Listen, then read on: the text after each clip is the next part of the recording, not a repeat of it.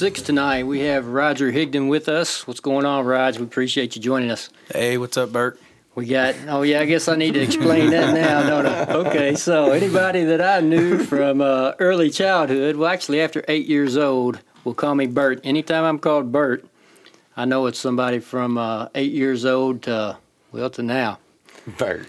So, so that was one of the dads in the neighborhood that moved in. I don't know, uh, Bill Blevins. I don't know if he actually thought my name was Bert or he just decided he was going to call me Bert. But he would always, every time I knock on the door, he'd say, "Hey, Bert's here." So after that, I was Bert with those guys forever. Well, all of us, everybody had an. I didn't have a nickname, but everybody did. Bert, Sheb, Tab, Tib, Pie. Pie.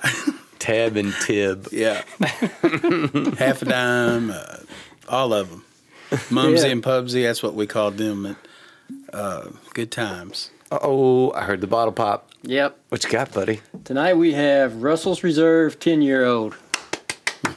That's one of my faves, man. Is it? Yeah, I like that one a lot too. Yeah, Russell's Reserve. It's Yeah. a it's a wild turkey product. Yes, sir. And uh, the uh, probably 2017 Johnstone family taste test bourbon winner down in Florida. Oh, okay. Yeah, Was that a blind taste test? Blind taste test. And it was definitely the winner. I think it was by far. It was runaway. Yeah, it's a good bourbon. Great bourbon. And uh, it's Roger, not- Would you like ice? Yes. There we go. See, normal people. Okay, so I like the way it sounds anyway on the podcast. I got to be honest. Yeah, you little, like this jingle the ice cubes. little there jingle jingle. So we'll be sipping Russell's Reserve tonight, brewed here in Kentucky. Well, actually, beer's brewed, bourbon's distilled. Distilled. So it's distilled in Lawrenceburg, Kentucky. Cheers, guys. Cheers. Cheers. Roger, it's great to see you again, man. It's been too long. Been a long time. Yep. Yeah, nice to meet you, man. It's going to be fun to have some discussions. Roger's been in the uh, Louisville music scene for a long time and, and a musical family. We actually uh, came in with a, a Soul Parade song that Neil picked out for tonight. Roger, you remember that song? Yeah, it was. It's a great song. It's um, a funky song that we wrote. Um, really, it's got a really good beat to it. Obviously, uh, keyboards. Um, it's just all funked up. It's it's a great song. I like it. Gotta be careful there, funked up. Uh, yeah, hey, man. Bruno Mars can get away with it. We can too. that's right. So, That's right. uh, what was the makeup of that band? Was it a five piece? It was a four piece.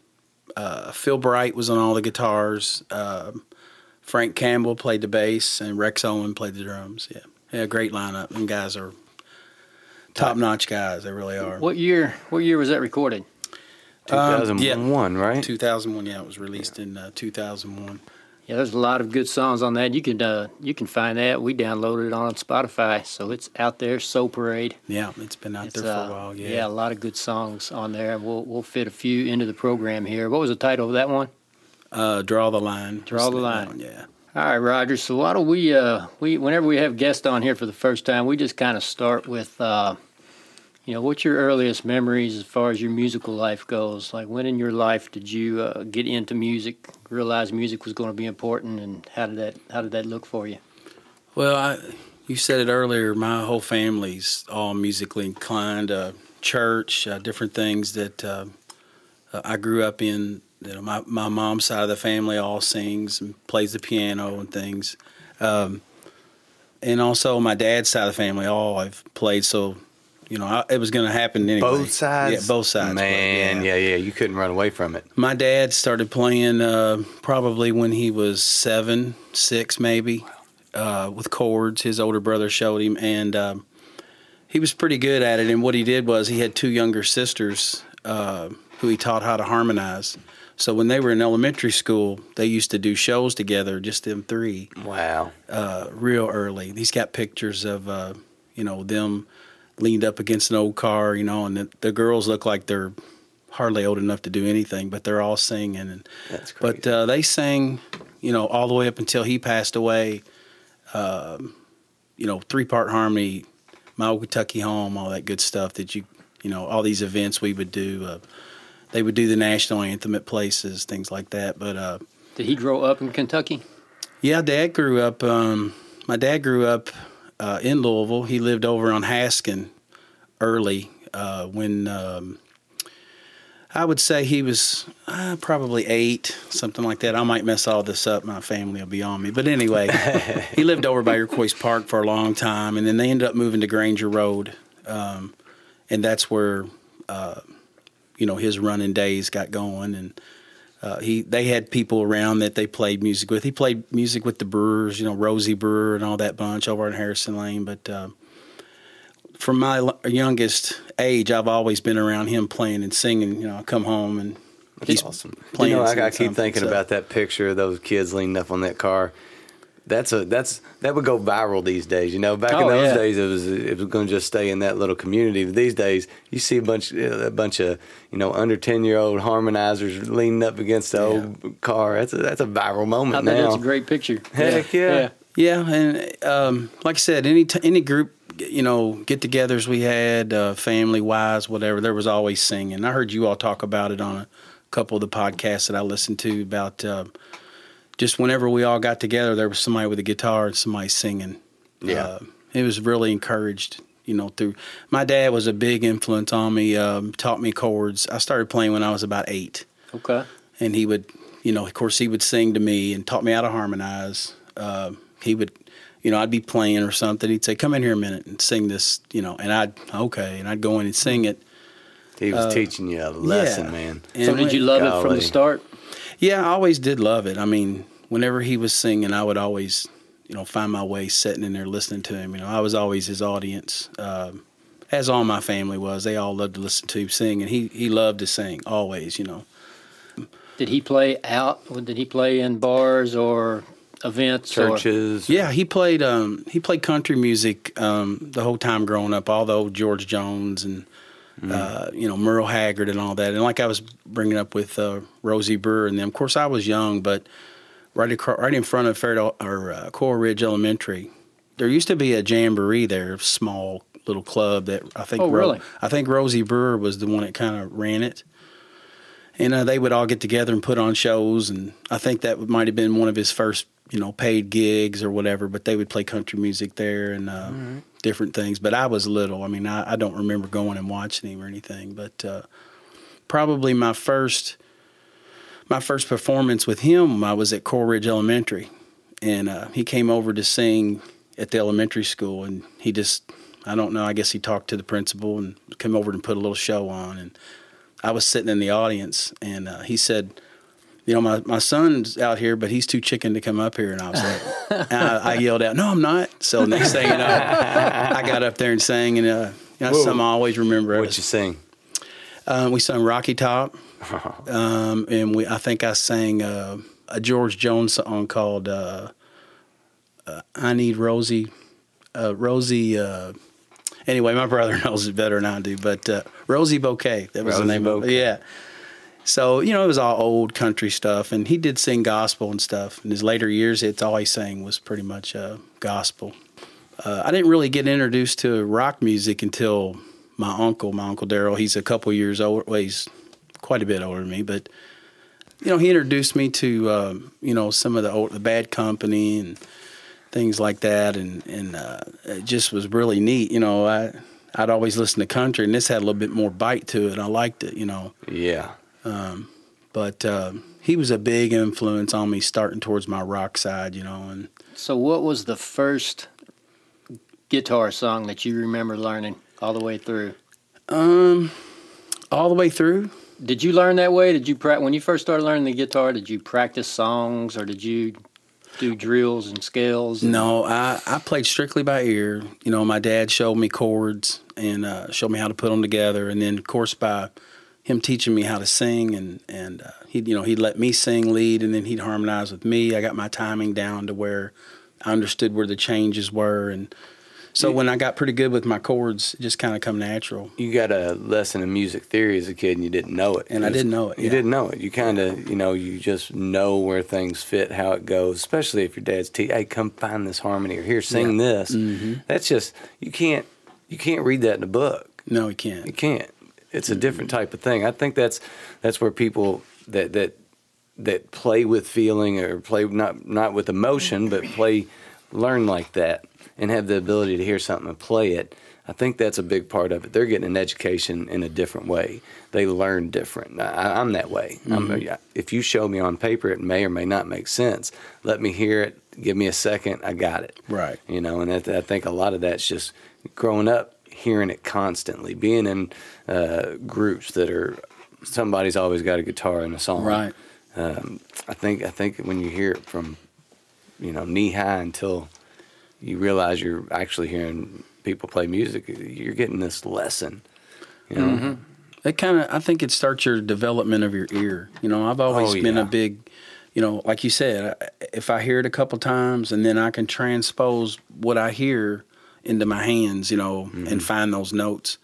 Um, but I, I was real lucky that um, that he took the time to. Uh, he didn't really, you know, he never really said, "Hey, you better sit down. You're gonna." None of that. It was just he would say, "Hey, try this," and I guess if I didn't and went outside, you know, he didn't really get on me, but he made it so much fun that I wanted to try it. And then when I seen how much he was putting into it, I was like, man, I, I think I could do that. I think I could. So your dad practiced a lot. He played, played a lot. Oh yeah, you don't call it practicing when you play. I no, mean, it's yeah. just you just play all the time. I tell you what, what he would do is uh, he would usually um, he would sit on his bed in front of the mirror and play and sing to himself. You know, and whoa, you know he could do all the faces and and you know he. I think every time he he picked the guitar up and played, he was putting on some, a show of some kind. He never just noodled. That just reminded me you of know. something you told huh. me when I when I when I got my first guitar, and uh, Roger was always real supportive. I told you, Neil, I started pretty late, you know, as, as a as a young adult, and, and Roger was always real supportive. But I went over one time, and you told me you got to make it look like you're playing a whole lot harder than you're really playing. it's got to look like in your face that you're playing hard. That's exactly right. you know, that's that's the other thing. You know, you asked me uh, when did I really feel like it, you know, started meaning something. Um, you know, it's it's watching other people perform and how much fun they have because there's nothing there's nothing more enjoyable than seeing somebody really enjoying themselves and it's contagious. Oh yeah, you know, yeah. And uh, you know, of course, Van Halen did that for me. I mean, those guys when I was younger, they looked like they were having the best time ever. Mm-hmm. And I was like, man, I want to have that kind of fun, you know. But uh, there, there's a lot of people that got me going. My dad, my uncle, but uh, Gary Caphammer. I don't know if you remember mm-hmm. his name. Uh, but did he have a nickname? That's the real question. Uh, no, he... he... was from Glengarry, so we oh, didn't, different. No, okay. we didn't nickname the Glengarry guys. We just uh. called them by their names. Yeah. but he was very instrumental in getting me uh, soloing and trying to, you know, move on to the next, you know, little level of playing. So, so I don't think uh, I don't think you answered, but that was going to be my guess that your first song would probably be a Van Halen song. Uh, but um, it, you know what? I have to say it's probably going to be uh, all the way through. Probably be a Ted Nugent. Is that right? Cat Scratch Fever or something like that. Uh, okay. I think that's not counting all the songs you grew up playing as a kid. Yeah. I'm sure you knew yeah. Rocky Top all the way through. Yeah, immediately. I mean, I'm talking first rock first, guitar song. So yeah. what the first one that you nailed the solo and all that stuff on? Well, I was going to say that didn't come till, um, and I never have nailed one. Let's yeah, me neither. yeah, me neither. I'm with you on that. Uh, that's not true. Uh, 19, I've got some stories. 1980 was a big year for me. 79 to 80. Um, of course, Van Halen, I think, came out in 78. So right around there, you're, you're just going into high school, correct? Just, yeah, about yeah. 13, 12, something like that. Um, of course, I wasn't skilled enough to even try any Van Halen solos, things like that, but uh, I could pick out some of the chords, you know. But um, that couple of year period, I started getting a little better and playing with Cap Hammer and watching him do things and learning. And so um, what ended up happening though to get all that started was in 80 you know blizzard of oz came out with mm-hmm. ozzy british steel came out with uh, you know a lot of good records came out a lot of guitar stuff you know and so you know i learned i sit down and listen to the whole blizzard of oz album and learned all the rhythm so i couldn't play lead but i learned all the song i play all the rhythm so i do i go over to gary's house and of course, he loved me because all I did was play rhythm, and he just soloed the whole time. So that's like a dream come true. Nobody wanted to play how could know. his nickname not be Glenn Gary? I don't know. Come on, guys. I don't. I don't know. All right, go sorry. But um, uh, you know, and then I was like, man, that, he's he's having a ball doing that, and I, I kind of like to do that. So that kind of got me going on, you know, playing some solos and things. But you know, Crazy Train, obviously, and I don't know. Uh, and then once you start learning that stuff, then the other stuff starts falling in, and it just starts piling up, you know. But Do uh, you remember your first show? Like once you started playing rock music, I know you played with your with your family, and and uh, I don't know. You probably did. You perform in church also, or I, we never performed. I sang in the choir some, you know, we Okay. have singing. But uh, my first show uh, was uh, at Carl Casper Custom Auto Show, What? That was Battle of the Bands? Battle of the Bands. I was That my- there. That was my first one. I was in high school. I was a junior in high school, I remember that. and that was my first live performance. I didn't know that. Yeah. Now, so does that include when uh, you, you would rent? You know, sometimes you'd have the uh, Platorium in Fairdale rented out. Well, that was after. That was okay. Yes. hmm The first band I was in uh, was with a guy that, that I played out with, a guy named J.J. McCrory, uh, Dave Hensley, which is another Glengarry guy, very talented. Uh, and then uh, David Woolen, he's up from up here on the hill somewhere. He grew up up here. Um, Matt Hammond and myself, and we were called Pranks with an X, of course. but we played in. Uh, I wrote it down here. I'm, I'm awful with memories, but um, let's see. It was probably eighty-two, something like that. Eighty-one. Yeah. Uh, my mom and dad took you know took us all to the show. Uh, of course, them guys you know went with their parents or whatever. But uh, we played. Uh, we used to practice over at uh, Yorktown at uh, Sarah Rousey. We used to practice in her base. Her mom, I, I mean, just a friend. She was like, "Yeah, you can come over," and we would we would just like take their house over for like two nights, you know. And uh, What was a- do you remember what you played at the Battle of the Bands? yeah, we played. Um, uh, Don't tell me you love me by Night Ranger. Okay. We played, um, uh, of course, we played Crazy Train, and then we played. Um, let's see. Hmm, I didn't write that down, Bert. I had I wrote everything else down but the actual songs we played. But I know those two for sure um, that we did. Um, it was it was a it was a good time. It was a great learning experience. A lot of our friends came from high school, and Did you win? no, we didn't. no, we did You knew the answer to that did not you asked it. Yeah, that's pretty mean, man. That's like rubbing it in. You knew. Well, you hey. were there. He's won. He's won enough competitions that we could talk Heck about yeah. it later. You know. Well, actually, actually, I did end up winning the car show, but it was a lot later. Yeah. Um, but uh, with So I wonder if that's the one that I. How, how many times did you do the car show? oh, well, um, probably four, three, Okay. three or four times. Yeah. So what comes with winning that competition? Well, uh, at the time, what what we won, we won like five hundred dollars cash, uh, a certain amount of hours in the studio of some kind, and then you won some equipment of some kind, and then the big trophy. Did you guys record original music when you won that studio time, or did you have any at that time? Well, we, we really didn't have any at the time, um, but we did go on and record with the band that you seen, that HGM band. Uh, we ended up recording at Allen and Martin Productions. Yeah. So was that your second band? No, there was a few more in between there. Okay, we got to get to them. The 82 band was the Pranks band. Uh, then we went into 88, 89. No, 88, 87 would have been Maniacs with the X, of course. you you like the accent. then we went into the Sweet Cheater band. That was my 80s hair band. That was with, uh, and, and actually all the guys that I played with, that was 86, 87, I think we started. Who, who are those?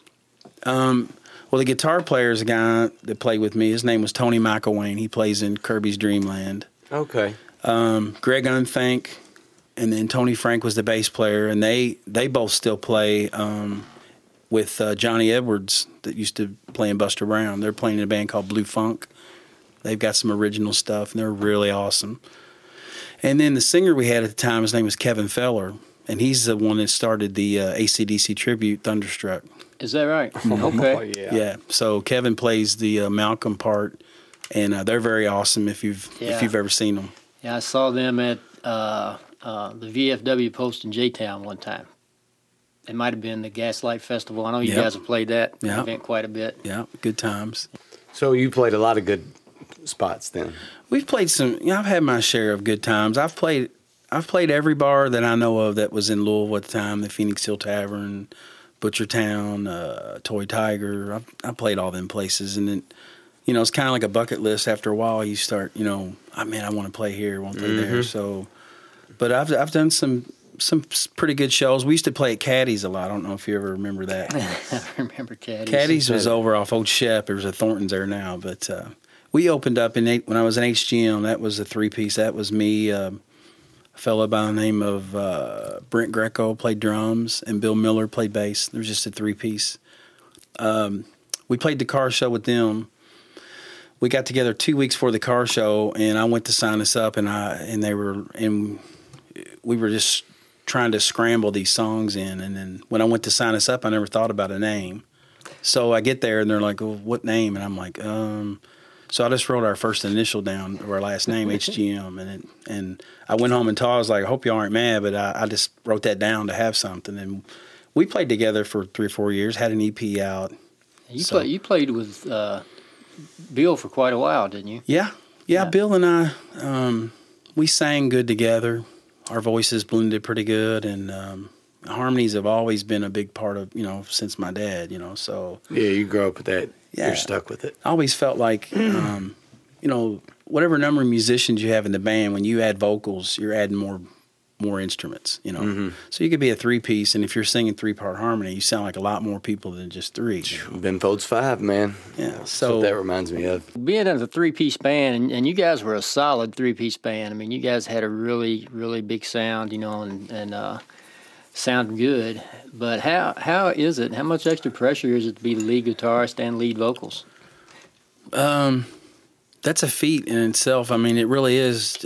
That was the first band uh, that I was in that I played and sang so much in. Um, and it, probably out of all the bands I've been in, including up to now, that that three piece made me better than than any of them because I had to cover two positions, you know, so to speak. And you know that old adage you you can't do two things, you know, perfect, but you can do one or the other pretty good, you know. But I always strive to play as good as I could and sing, you know, as good as I could. But that really made me better. It pushed me, you know, because I was it. I, I had to feel the melody and, and I had to sing. And of course, when Bill was singing, I sang all the harmonies. And I've always oversang, you know, I just, I, I don't know. I did, nobody's ever really complained like, "Hey, man, it's, it's my time. Be quiet." But mm-hmm. I just feel like that was one of the one of you know the bands that I'm in. That's one of our marquee things. Is sometimes I put harmonies where they're really not there, but I just think it fills it up, man. Well, any singer that doesn't like a good harmony with him, I mean, that's that's going to make you sound better. Yeah. So I agree. Well, with that. and, and and I agree, man. When when you have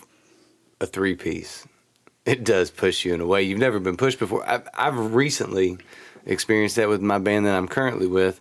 Um, prior to adding Josh and Spencer, it was the first time I was ever responsible to fill up all that space. And um, fortunately, I had a couple guys that, that pushed me to do that to, to become better, and it it was probably my biggest growth. And I was, I don't know, thirty something. Probably past the point I thought I could learn enough to do that. Right. But just, eh, I think it takes a confidence level, number one, then a competence level, number Yeah. two, to not, number one, you don't have to overplay. right. Um, you can be tasteful and play, fill everything up, but to to take away all that sound, but have to create all that sound in a three piece, it does. It exponentially Right. jumps you as a player. I and agree. you and you guys were playing a lot of '70s and '80s guitar heavy music. I mean, like, Right. What's some of the, what were some of the songs? You know, just a few from your set list that come oh, to Oh, we mind. would. I mean, we would do "Slide It In" by Whitesnake. I'd sing that and play guitar. I mean, that was, you know, the time, the off time, and and all that. Played a lot of the Sammy Hagar, you know, the Standing Hampton stuff, like "I'll Fall in Love Again," uh, heavy metal. Uh, you know, and I always had an upper range where I sang a lot higher, and so I typically got to do all those songs. And you know, it's like you know, patting your head and rubbing your belly. I mean, it's just, it's off time, and you have to. One of the hardest songs, believe it or not, I ever played and tried to sing was um, was uh, "Lights" by Journey.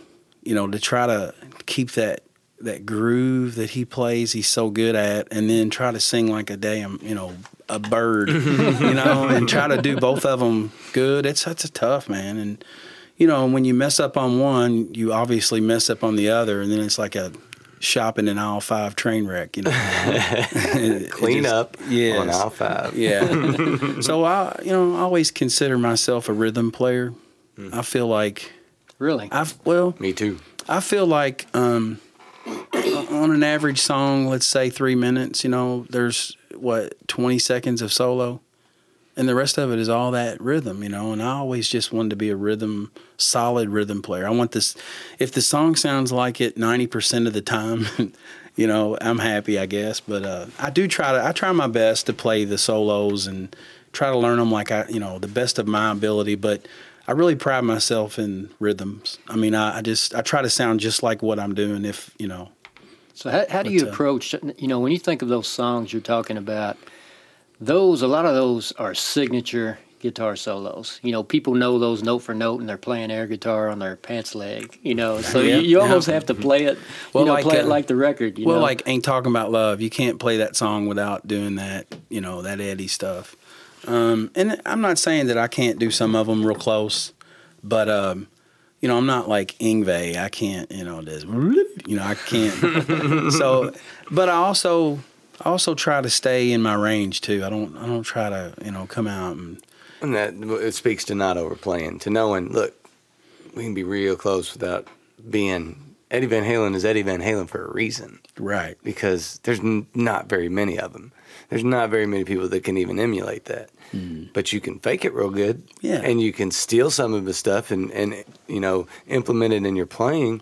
But most people, most people, I think you you don't even realize if you didn't play it exact. Yeah. Right. If you fake it good enough. So speaking of Eddie Van Halen, I have I have a Roger Higdon memory. I want to I want to see if Roger remembers this. oh gosh. So, and I, I don't remember where we were, Roger, but I, I remember. Um, I don't know if it was a friend of yours or it was just a, a Louisville musician, or but someone had an accident or something, and and you know they weren't going to be able to work. It was a benefit to raise some money for somebody who was having some hard times, and there were like a lot of good bands there. I'm thinking like it was three or four bands, and I don't remember what it was. But you guys came on, and you played "Eruption" by Eddie Van Halen, and a couple of the guitarists from the other two bands came to the front of the stage and got on their knees and started bowing to No, you. Do you was- do you remember that?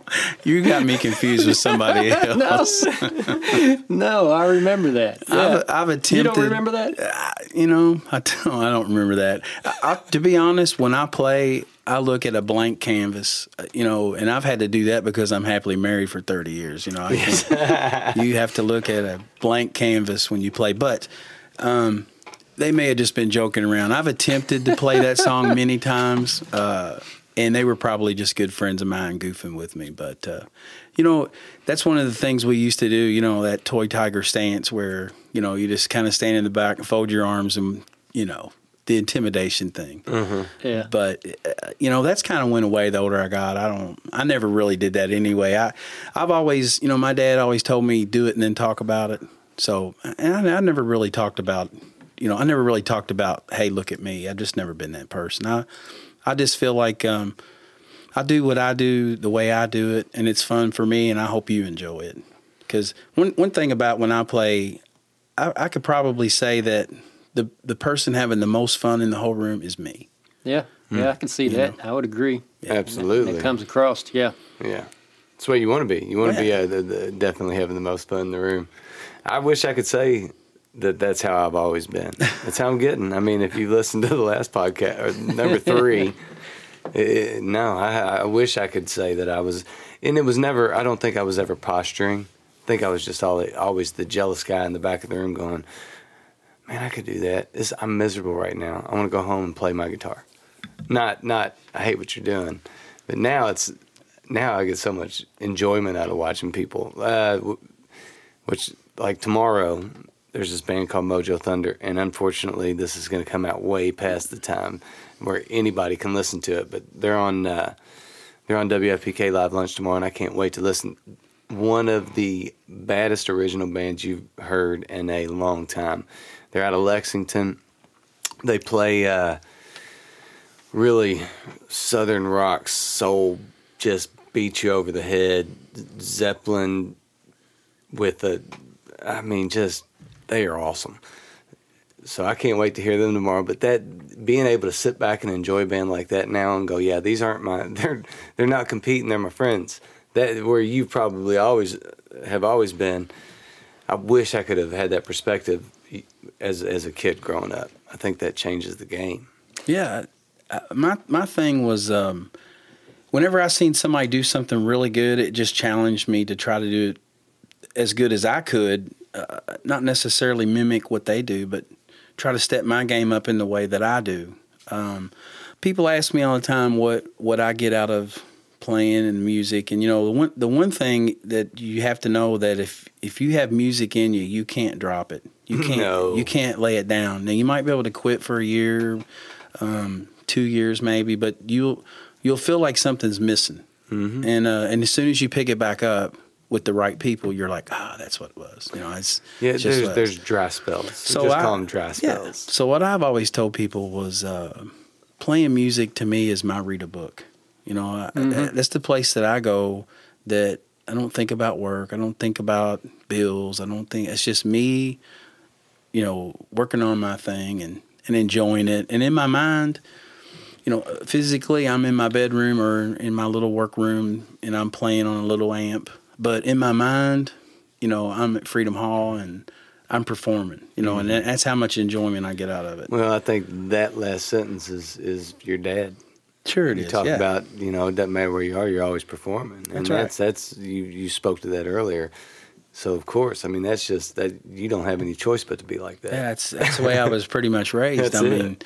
To me, you seem like you you were always an elite guitar player. I still consider you that. You know, I think uh, I, I think you're an elite musician, and you know it's uh, and and you do enjoy it. Um, is is it something that's always been a, a hobby for you, and you just did it for the enjoyment, or was there a time when you were hoping music could be a career for you? oh yeah, if you look, if you pull out an '83 annual from Fairdale, that's what I have in my to tour the world as a rock star. That's Okay. That's what I wanted to do, but I soon realized that hey, I'm probably not gonna, you know, probably not gonna make it. So my whole thing was I want to do, I want to play. Uh, a, I want to play. B, I want to have as much fun as I can. And C, I want everybody else to have as much fun as I'm having. So, you know, I've tried the writing thing. Um, I've tried doing, uh, I've put a CD out with Soul Parade, uh, put EP out with HGM. I've set and wrote stuff in my room. But where I enjoy myself is where other people are enjoying themselves. And, and it just so happens that it's the kind of music we play. And I grew up in the 70s and 80s. That's what I stick to. That's my genre that I, you know, I just, it pumps me up, gets me going. And, you know, the Monarchs completely rocked everybody. They were 50s and 60s, you want the Monarchs. Well, my goal with this band that I'm in currently is that I wanted to be the modern day Monarchs. If you want to hear the 70s and 80s, that's that's us. So that was the market that I went after and we've stayed true with it mm-hmm. and we've had a lot of lot of success lately, you know, with guys our age and you know the families and they get to go out maybe once a month. You know, and they stay there the whole night and they they eat and drink and stay there, you know, spend the money. How, so. how long have you been playing live now? Have you ever just counted the years? And, and were there any breaks in that time? Oh, there were several breaks. Um, when I had my accident with my finger, I was off for about, I guess I was off two years probably.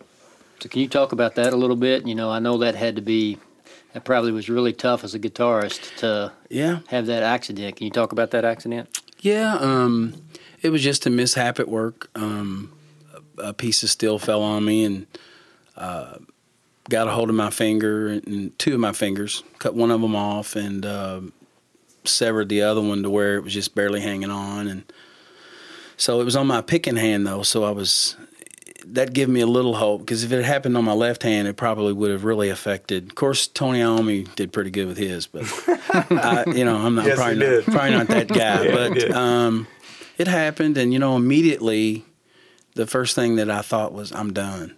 You know, and I, I wasn't upset. I wasn't like freaking out. I was just mad that this is your index finger, correct? Mm, yeah, that I might have got robbed of ever, you know, playing. So I set out for, you know, of course I healed and I set out for a while, and then I started playing a little bit. But basically, all I did was just change my picking finger from my index to my middle.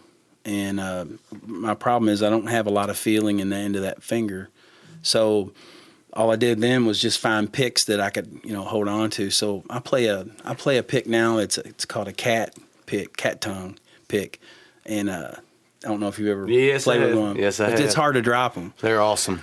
So They're awesome. that's what was happening to me is when I would play with a regular pick. I mean, they were just flying out of my hands. So I had to keep them on my mic stand, you know, constantly. And uh, so then I just kept experimenting with different types of, you know, picks. And I found this cat tongue pick, and uh, I seem to be able to hold on to them pretty good. So Man, they're awesome. I Yeah, love great. those picks. yeah, As a player, I would think there would be more of a mental hurdle than than well, not more, but as much of a mental hurdle as a physical hurdle on that.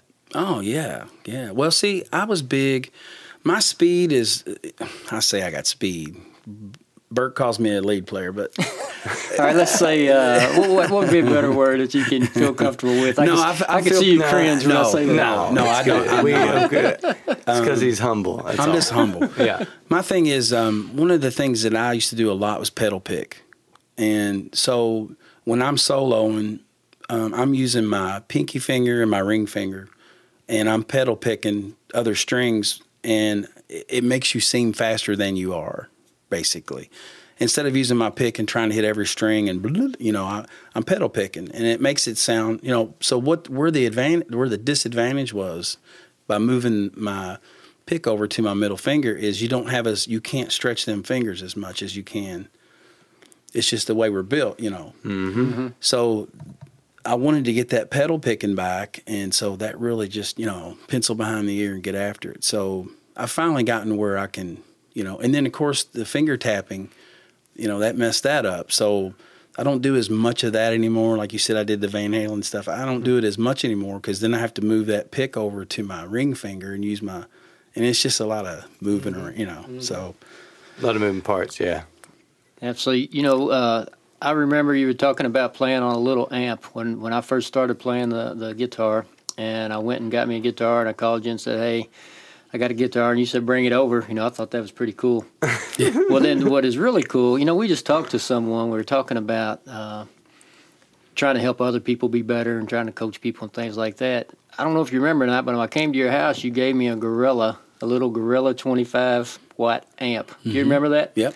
I mean, that's a that was a hell of a gift for you know. I wondered for where a that new went. guitar. Are you sure I gave it to you? no, I remember that, and uh, you know that that guitar amp was good to me. I I cut my teeth a lot on that, and you know, and by I- the way, my nephew has that now. is that right? Yeah, Really? Yeah. Ty. Yeah. Real. You know what? What we used to do with that it, is I had a I had a half stack, but I had a Yamaha head.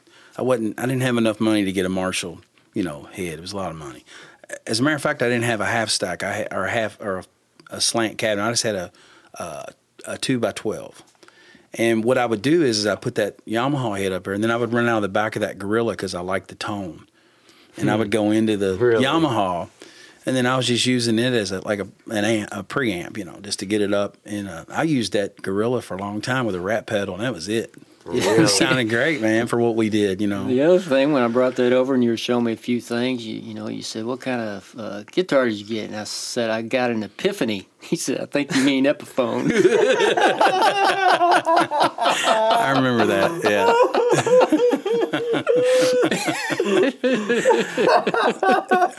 That's just part of the. That's hilarious. I got an, ep- you had an epiphany? What? That's Yeah. hilarious. But I didn't. I didn't laugh at him. You know, you know You're a better man than me. I was just tickled that he, you know, he, he wanted to do it because He's 26. I know. But you know, here's the thing: music. This is what I learned. Okay, this is the reason why I still do what I do and play like I do is because I realized that I'm not always going to be able to play basketball and softball. I can't do that forever. You know, maybe golf you can play in your, but you can always play music. Always. As long as you can take a breath, you can sing. Yeah. And of course, singing was always easier for me. It was a lot, you know, the guitar playing's a little, little harder for me, but the singing I just got naturally from my family. And you know, I have a great ear for you know picking things out, and I could sing just about any harmony. But that's the real gift.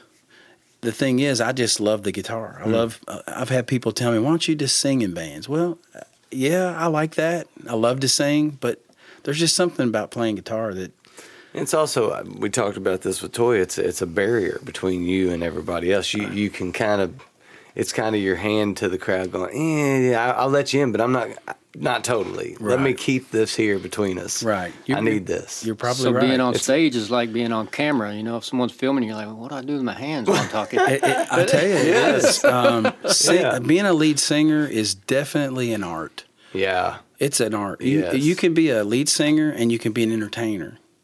Um, the guy that I play with right now is definitely an entertainer. You know, some people like the way he sings, some people don't care for it as much.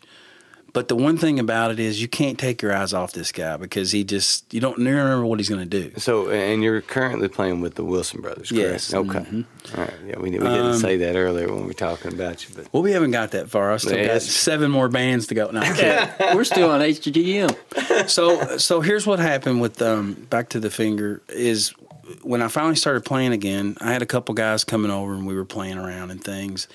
And I got a phone call from a good friend of mine that I used to play with, and they were playing country music. Played a band called Two Dollar Pistol, and uh, they were losing a guitar player and a female singer they had, and they wanted to replace both of those with me because they knew I sang the high harmonies and they knew I could play acoustic guitar, and so you know I went for it. And um, were, were at this point were you playing at home at all? Were Yeah, You, had, did I you would- immediately pick up the guitar again just to see how? Were, you- did you kind of back away from it for a period of time? Oh no, I couldn't. I couldn't wait to see what I could do because, you know, I wanted to know. I wanted to know if it was possible for me to get back t- close to where I thought I was at. And um, Did you have your confidence at this point, or how, how are you feeling when they called? Did you feel ready?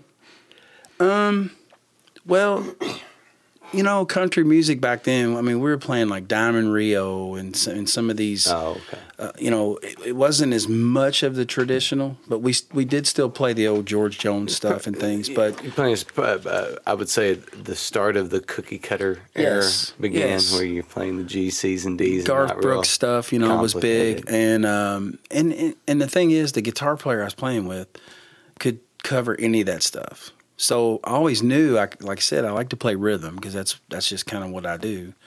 And um, you know, when you when you switch genres, um, the leads take take on different roles. They're just not the same. You can't play.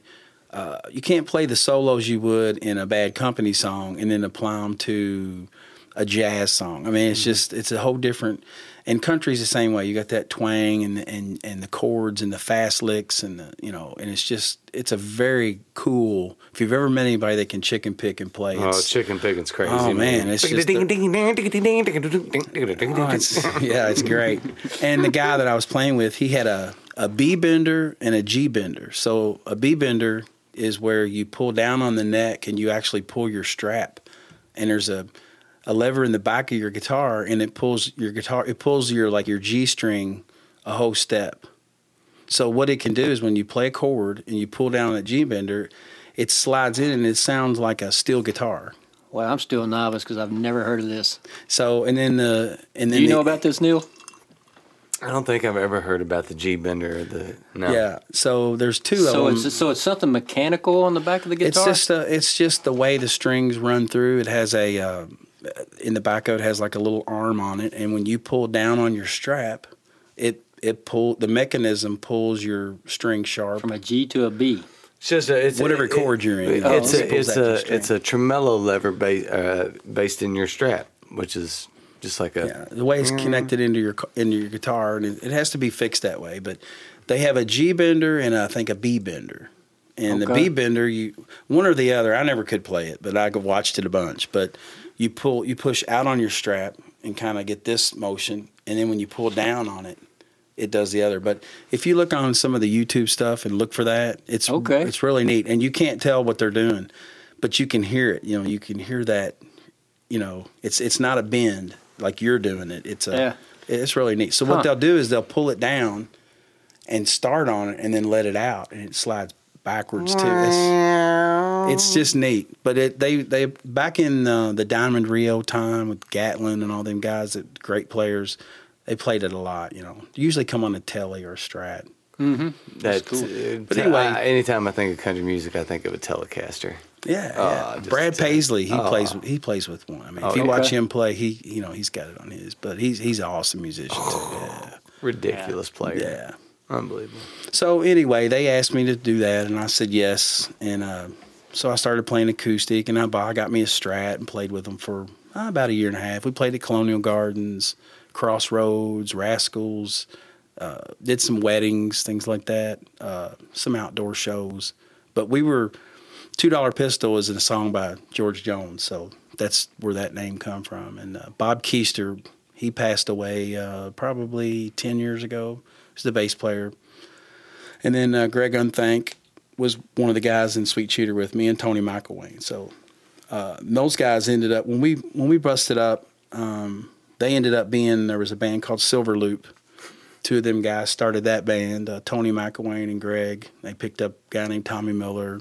Yeah, I know Tommy. Yes. Yeah, so it's funny how all this kind of just it's it's like a, a big giant vein, and we all just kind of start, you know. So I- it's- I was gonna- just really neat. I was going to ask about that. So how, how do this, you know, how do you go in and out of these bands? Like what happens is just uh, what Well- what causes bands to break up that you've been in?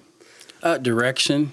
You know, um, this is where I want to go, and this is what it means to me. And you know, it, that's one of the reasons why the Wilson brothers have stayed together so long is because everybody that's been involved with that band, pretty much, um, they they have kind of the same thoughts of of what's going on, like I do. You know, we we just want to have a good time. We want to sound the best we can, and uh, we just you know, just have a good time with it. And uh, how often does the Wilson brothers practice? um, when we want to learn a new song, we'll uh, typically what happens is is we all, thanks to technology, we pick out the the song the way that you know it's played on. Like we'll listen to it on YouTube, listen to the artist. We might listen to uh, some uh, other bands doing the same song, and then whatever version that we like, we send it to each other, and everybody learns their part, and then we just kind of show up and play it Yeah. but uh, it don't always go smooth. Normally, if it's if it's a song that we feel pretty comfortable with, we'll play it early in the show. If it's a song like a, some kind of a Zeppelin or something that's got a little bit of timing going on, we'll put it in the last set. You know, everybody's ready for Everybody's it. drunk and where everything where everything sounds good. yes, that's the, Yeah. Was Two Dollar Pistol after? Uh, was that the first band after HGM? Yeah. Um, after Two Dollar Pistol, um, I started back with uh, me and Bill Miller got together and we started a band called The Release, and um, that's where I met Frank Campbell, which ended up being the bass player in Soul Parade, and I knew that he played uh, guitar and he was and I was singing in that at that time. I was pretty much fronting and just playing guitar where I had to, and um, I stopped in uh, Dixie Music. It's when it was over there across from uh, right at the corner of, of Dixie and Greenwood. yeah, Right? right- right- yeah. Chris Rogers was my guitar teacher. Yeah, Yeah. Chris was a good friend of mine. man, And when they when they closed that down, they ended up moving down the road a little bit. I think it it, it might not have been Dixie Music. It might have been the music store that was over there on Bardstown, right as you get off of 264. What was that called? Doo wop. No, not doo wop. Um, There's a guitar emporium doo wop. no, this was up New towards. no, no, this no. was up towards the Showcase Cinemas. Anyway, I'll think of it here in a minute. But anyway, they opened up, I think, another store on Dixie. And anyway, Frank was in there, and uh, I just went over there one day, and I walked in, introduced myself, and um, said, "Hey, man, I've got a band, and would you want to play guitar?" And he's like, "Well, I'd be interested." And so we hooked up. And so what I did was. Uh, I, of course, the guys I was playing with at the time, we were all, you know how I am. I like to goof around, and so I had it planned out. Don Wilson Music. Was it Don Wilson Music. Don No. Willis. Don Wi- Don Willis there- Music? Willis Music. Yes, was it Willis? It was. That's what okay. it was. Yes, Ah. that was bothering him. so Frank comes in. He's got his gig bag, you know, and his he's playing. I, I think he brought over his Les Paul, and he carried his amp down, and so I was acting real. Um, I was acting real into it, you know, and and so we gave him like three or four songs to learn, and you know, he's real laid back. I don't know, just laid back dude, you know. So the other two guys were in on it. So and Frank never didn't really know me other than me stopping in the store. So he didn't know if I could play. He didn't. I mean, I don't know if he had heard So- anything. But so this is like an audition for him. yeah, but no, Okay, because I knew how good he was because I'd seen him play. But Yeah. so anyway, I grabbed the mic and I was like, "Are you all ready?" And he was looking at me like, "Man, you're in the basement," you know.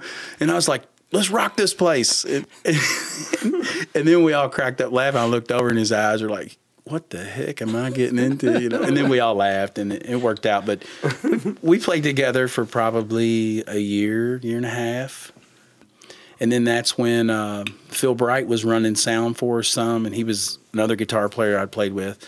He decided, you know, we got to talking and stuff, and he was wanting to get in a band, and I was like, well, you know, I, I kind of like what I got going on, and you know, but over a period of time, things worked around to where he ended up getting in the band. Uh, Frank started playing bass. That's who was playing bass on that. Was he's actually a guitar player. no kidding. Um, he plays in a band right now called Wicked Sensation. They do all '80s, uh, you know, the heavier like the Motley Crue and all that. But he's a great guitar player, and but he's we call him P Funk on the bass because he, you know.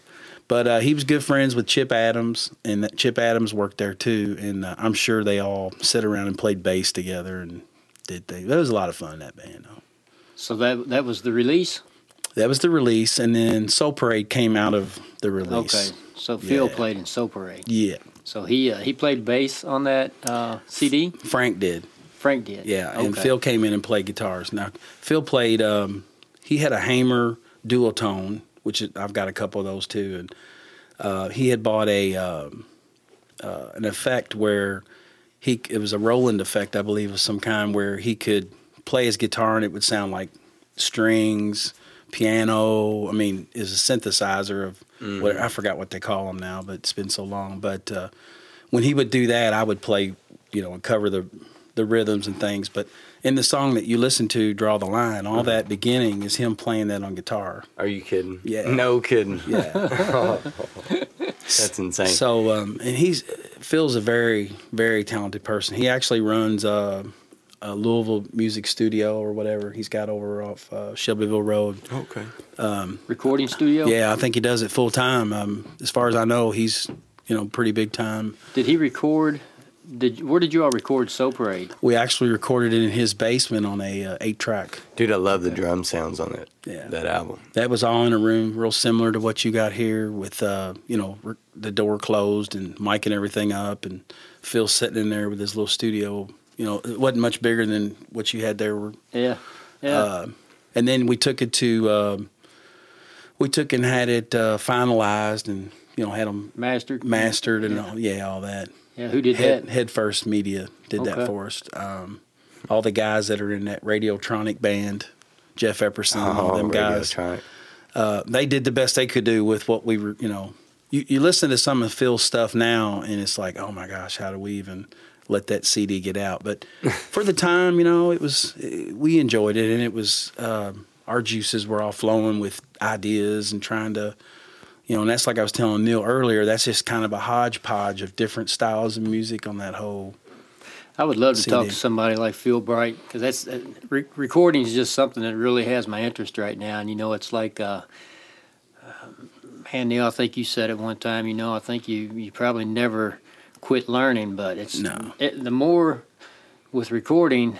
I mean, you know. You call them recording engineers, and I think you could get a five-year master degree in, in recording and still not know it. But the more I Well- learn, the wider the gap gets to what I need to learn. That, Well- all it does is show you how much more you have to learn. Well, and then once you, the, the crazy thing about studios or anything like that right now is as soon as you learned it, it's obsolete. You're moving on with new technology. So, I mean, you almost have to continue to learn technology and, and keep up on that level. Um, because I'm sure just you were probably recording in his room on a Tascam or something like that. That's a digital based recording that's on a mini disc that I can't. I, I don't even understand how he could edit on that because I've tried it, and and the original recording was so much better than what happened after I got through with it because I just, you know, we talked about blowing out your ears. Listens, I did that, and it sounds like dog crap now. so. I, to be able to, because after listening to it, especially to be able to, to record it um, and, and have it sound the way it still does is amazing. And, and to think about what he's learned since that recording is kind of like you're at that base level. And, and I'm sure he, on on the level he is now, knows that he has to continue to learn. Otherwise, he's he's he'll be obsolete. Yep. And, and, to his credit, I mean, he didn't stop at the days when y'all were in a room this big. No. You know, he just he, he kept up with it. And you're right. There is nothing more complicated than the process of, of figuring this stuff out because as soon as you know something, you don't know. It's definitely an area where the more you learn, the more you realize you don't know. Right. I mean, there's no doubt about that. So what what what's your when you think back to that Soul Parade CD? What's what's your favorite track on there that you like to listen to? If you pull it out and listen to it, what is it?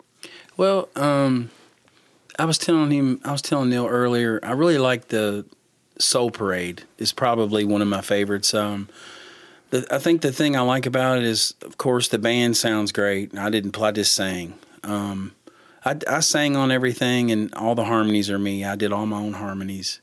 Um, but the thing I enjoyed about it, it was the message that that song has. Um, you know, it, it, the the Soul Parade. It, what it meant to me was um, going out on your own. One of the lines I put in it is "Stand behind the next in line, and surely your life will fade." So if you're doing exactly the same thing as the guy in front of you, you know, you're all the same person. You know, so always I've always been that guy. You know, I always wanted to kind of do my own I approach things different. When I learn songs, I try to figure out a way that you know, especially songs that have may, may have keyboards in it. Well, I'll learn the keyboard parts, you know, and, and play mm-hmm. them. And it, like when I do, um, she talks to angels. You know, I do all the open tuning, but I play the keyboard parts to fill it up, and just just kind of thinking outside the box a little bit. And um, that's kind of what that song's about. You know, don't worry about what everybody else is driving and what they're doing and, and you know be your own person. So that, i really like that message. Let's uh let's listen to a little bit of soul parade and then we'll hear about it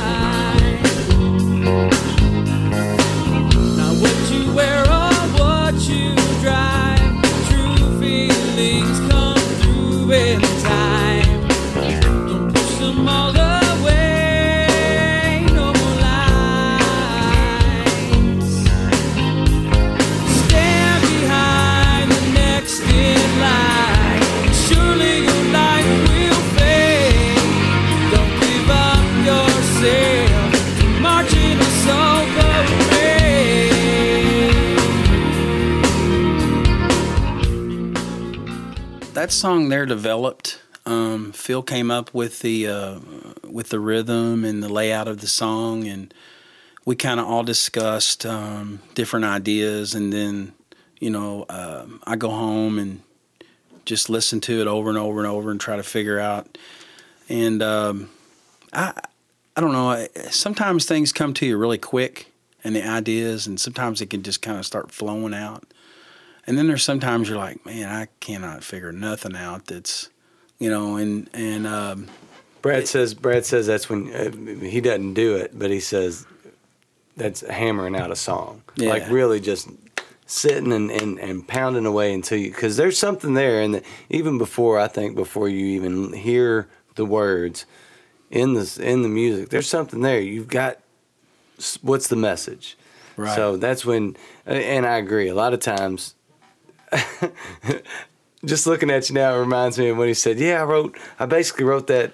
That whole uh, album about the time it takes to listen to it, right? Yeah. so, yeah. and I'm like, man, that yeah. Sometimes you can do that, but to really pound one out, there's a. I think sometimes you take a lot of pride in it, even with the lyric that you were saying. That is such a thoughtful lyric, and it's true. You know, you you can be the same person that's that's before you and, and, and, continue to do that. But what what are you then? You're just yeah. a cog in the in the wheel. um, instead of you know being this individual person. Well, like you said earlier, you know, um, it was hard for you to sit back and watch other people play, and you had a little. Pro- My thing is that if everybody was the same, all the songs would be the same. Everybody would play like Angus Young, or everybody would play like. So always always felt like you know there's a lot of bands in town that play the exact same stuff we play, but they don't sound like us, and we don't sound like them, and that's where you can kind of differentiate. You know, you like they put harmonies here, or they may break that song down and put dynamics in it. Or to me, that's what I always, you know, that was the cool part about it. And some songs, you know, they just roll out of you. Like uh, Yes. when when Sheb and I, uh, we were working together one day, and uh, we had this, we had to hang this big giant 600 amp disconnect. I mean, it was a lot. And you remember how small Sheb, well, he wasn't that big. And I mean, we just worked and worked and worked. I was wore out. And on the way home, I dropped him off and, and I said, you know, I'm sick and tired of working 40 hours a week, man. And all the way home, I thought about that. And I went right down my downstairs and wrote 40 hours a week that's on that HGM. Uh, I wish I'd have brought it, but it was basically saying how I felt that day, and it just flowed out. I mean, I couldn't write it down fast enough. All the and how it all just and it, it's not, you know, it's not like a Rush song where it's like, oh, that's so deep. It, it was just basic stuff, but it was how I felt that day, and it just flowed out. You know, So Yeah, that's what I was thinking about. Was, was so with this song "Soul Parade." Do you remember where, like, like how you felt, or what you were thinking, or what what time in your life made you write this song? Well, you know, we kind of got labeled with our stuff as being uh, kind of kind of eccentric a little bit because, and you'll notice if you listen to that album very much, you'll be listening to the song, especially if you're a musician, and you'll be thinking like ahead of, oh, I know what's coming now, C chord, you know, or now they're going to go to G, and it, that's the way I find myself listening to music. When I learn songs, I'm like, I, I know Am I bored yet? Yeah, it's getting it's okay. Now they're going to probably go to a B here. We were just being predictable. yes, Very- very, yes. predictable. Well, it's like we a cookie cutter. you And know. s and so what uh, Phil would always do, what he would he would always throw that abstract chord in there, or in you know, and it would just it would it would take the it would take the song a whole nother direction, and then I would have to sing over that, you know, and I and so I was thinking. Man, why can't he just go to B like every other musician would? you know, but he would go to, you know, an F sharp or whatever. He would just he would change it up. Well, then I got to thinking, well, that's what makes you different.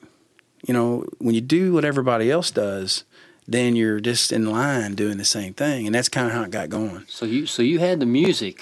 Phil had laid out the melodies and the music and the chord progressions, and you were filling in Kind of ideas. And you had a storyline that you Yeah. kind of wanted to talk about. Well, eh, the funny part is, I think that we, you know, he kind of, I think he seems to stand out as as far as like your path of musicians that you've been with, and I think that's when I've talked about Kyle Morgan or, or Brent. That's the thing that they bring. It's like, why did you just play that? It's not supposed to go there, but why does it fit too?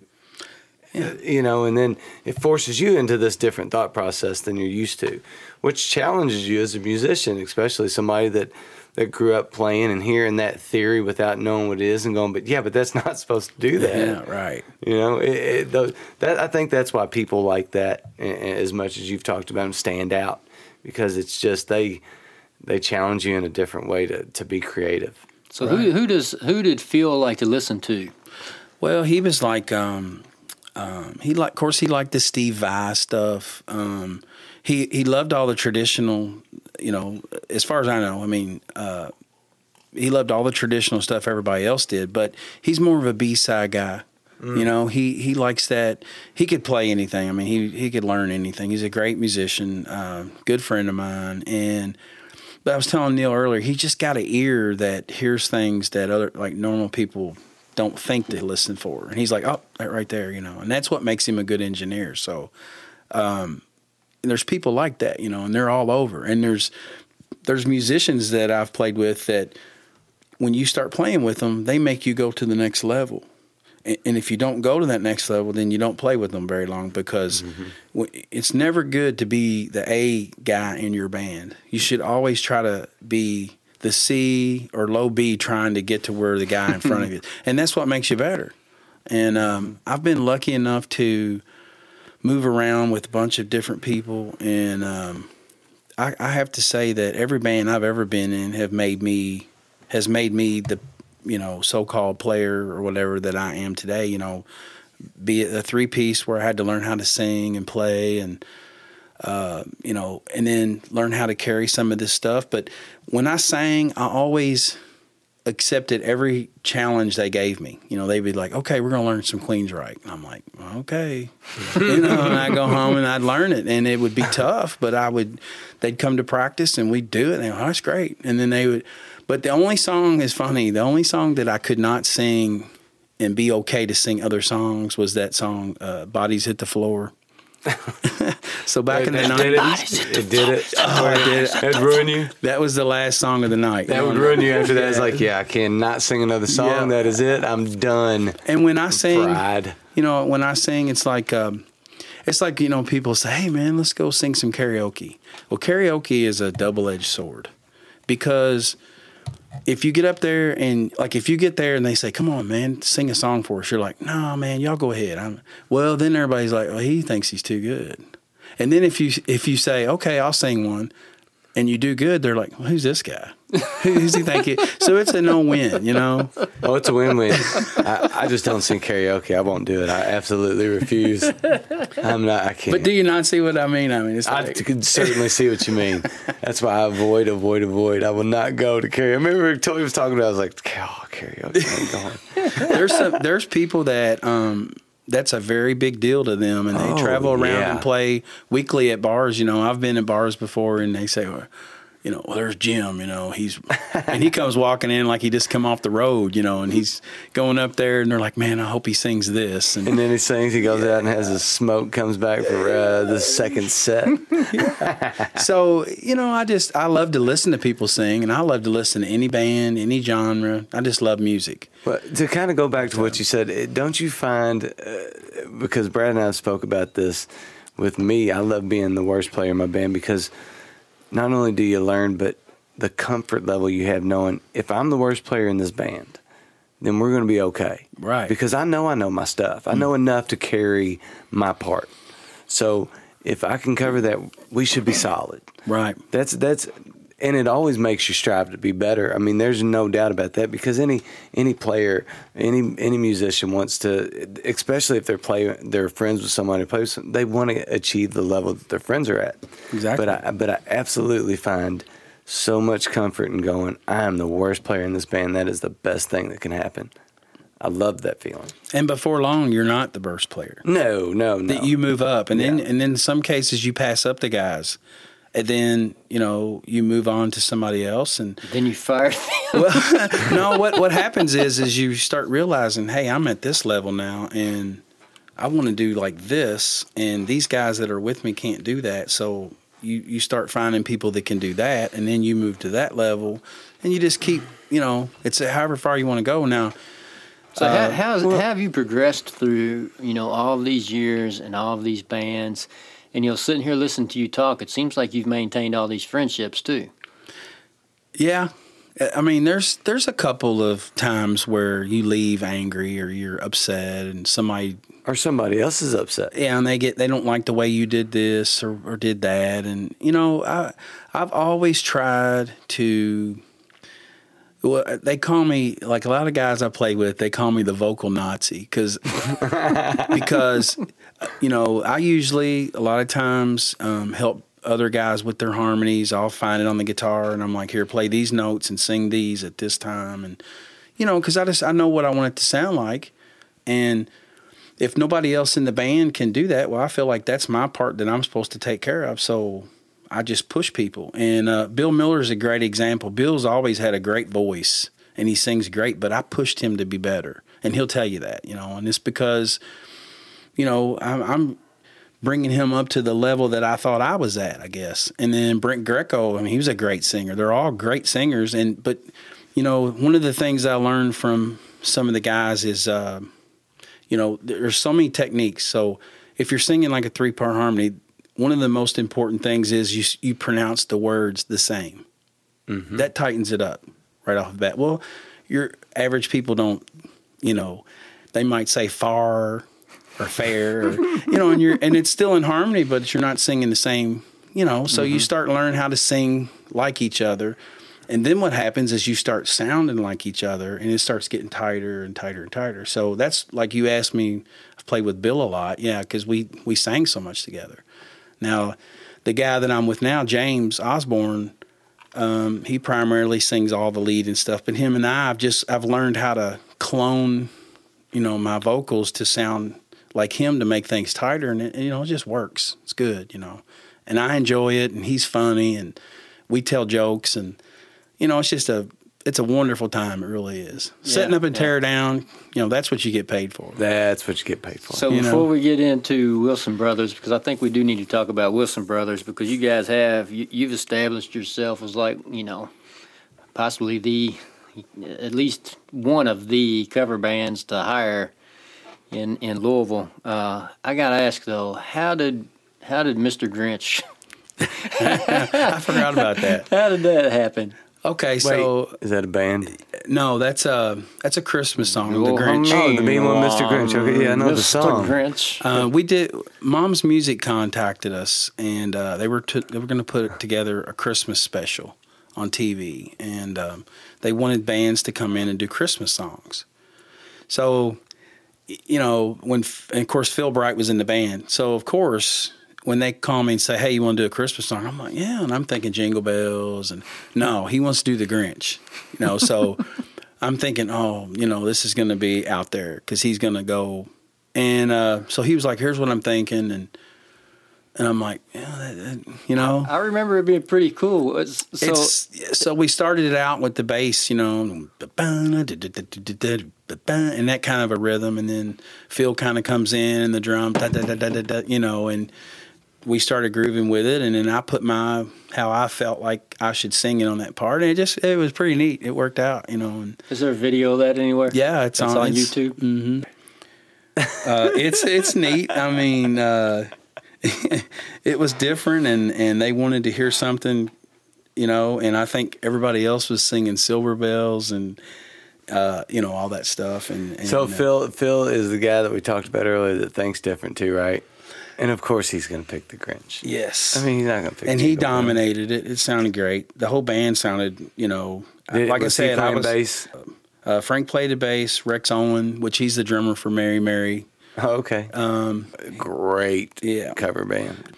so we went in and we rehearsed it like maybe a week, you know, a couple of practices. And there again, you know, I knew the words and I knew how the song goes. So I've just got to follow along with what they're playing. And it worked out pretty good. Yeah, I thought that was good. I, I, I was just I just thought about that today. I don't know what made me think about it. I was just thinking about this podcast tonight and uh, remember Mr. Grinch. So we show up over there and we're on the little stage they got where they, you know, they do their shows. Is this uh, Mom's Music, Indiana? Jeffersonville, yeah. All right. So Mark had called me and was like, "Hey, man, you know, would you be interested?" And so I called Phil, and of course, then he called everybody else, and they decided to do it. But anyway, um, so of course, you know, you get there, Mark's like, "Okay, we don't have a whole lot of time. You know, it's not like a band practice." I was like, "Oh, I know. I said, we, we got it." So I think we ran through it. I think we did one take. So it was, and then they were like, "Well, we got all kinds of time now," you know. but that's the way we were. We just tried to perfect things the way we did it. We when we would come to practice, those especially that band, we were learning three to five songs a week, and so when you show up, and we practiced at my house. So when you would show up, if you didn't have your part down, man, you got to hear it. Well, you're gonna, and you're going to stand out when you're playing with a bunch of play. Know your part. I mean, look, Right. we all work jobs. We all have family. yeah, Show up, know your stuff. Right. If you're going to be in this this outfit, you've got to know your part, right. right? Mm-hmm. and I never had to worry about that. And and so what that did was push me because I knew, hey, they're going to be ready, so I've got to be. And you know, like I said, that we would do, you know, Queensryche, Zeppelin, uh, you know, plus all of our songs. And there's a couple of songs on there that I sing that are right at the end of my range. You know, it's it's up there. And um, you know, the other thing I, I've always thought about with cover bands is, um, you know, yeah, you're playing somebody else's music. But you know, if you go see Ozzy or or any of these ba- you know bands, they they pull up. Somebody sets all their stuff up.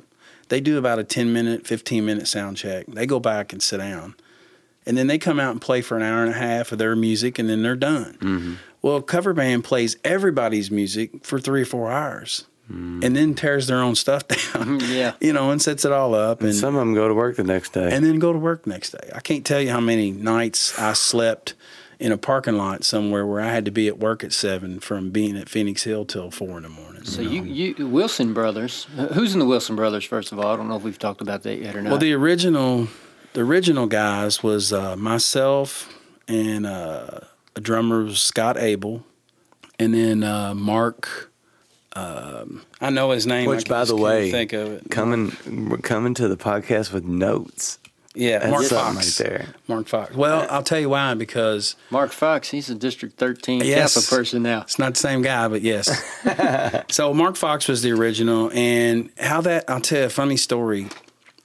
You talked about the Platorium gigs; those So no, no Wilsons. none. I'm getting to that. so what happened was um, I, I went to when I was playing in Sweet Cheater, and we were renting out the Platorium. There was other bands, obviously, that once we did it, I was the first band to do it. And once they found out that there was a venue that you could rent out and people could come and it was cool as it was, everybody started trying to do it. Well, one of the other bands was called Sullenvex. So the singer, Did, did, was their last letter an X? Yes, every one of those bands had an access to yeah. So um, um, they had great players too. I mean, awesome players. Unfortunately, a lot of those guys have passed on. Um, but the singer in that band was James Osborne and they were like our nemesis. You know, they played the same stuff we did. They thought they were better than us. We thought we were better than them. And you know that episode of or that movie in Spinal Tap when they run into that band and they're in the hallway and they're like they're talking, yeah, yeah. And as soon as they walk, man, I'm guys, I, you know. so that's kind of the way it was. So James and I were we didn't talk or anything, and so. It, this is our this is going on our 16th year as Wilson Brothers. So Wow. so in- Congratulations. thank you. That's 2000 crazy. A lot of marriages don't make it that yeah.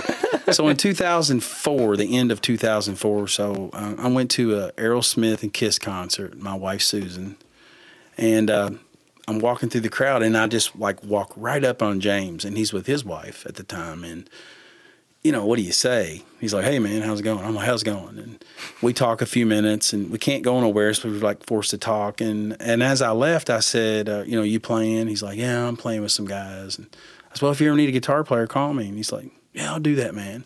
And we walk away, and I'm thinking, "That dude, man, he'll never call." You know, so I'm sitting at football practice with my middle son, and I'm just sitting there in the car, hanging out, waiting for him to get on. And the phone rings, and it's and it's him, and he's like, "Hey, man, was you serious about coming?" I was like, "Yeah." Well, I hadn't played in about a year and a half, you know, so I hadn't I hadn't played hardly at all. I was thinking about I was done. I'm you know was into that thing, you know. Well, you're into being a dad. Yeah, football practices, and that, you know, I don't have time for that. So he calls me and he's like, "Well, man, you want to do it?" And I was like, "Yeah, I'll try. Give me some songs." So they give me ten songs, and I go over there and I haul my Marshall down there, and now I've got a half stack. You know, I'm carrying it all down the steps, and I had at the time I had I was playing my Ovation UK2, which is like old old guitar, you know.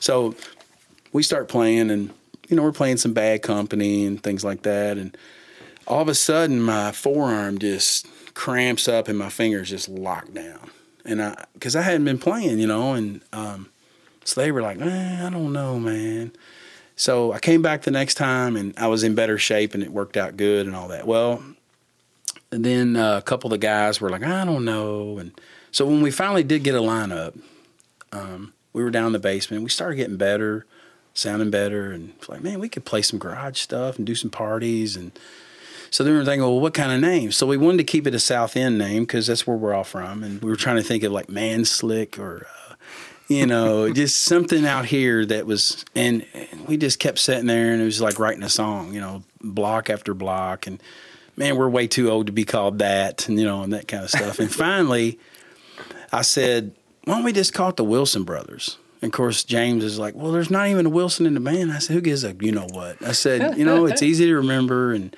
and they were like, no, no, no, we're not doing that. And then we started joking on it. You know, what if we, what if we made up stuff? And so what ended up happening was um, we decided that at the end of the night we were going to try to go with that.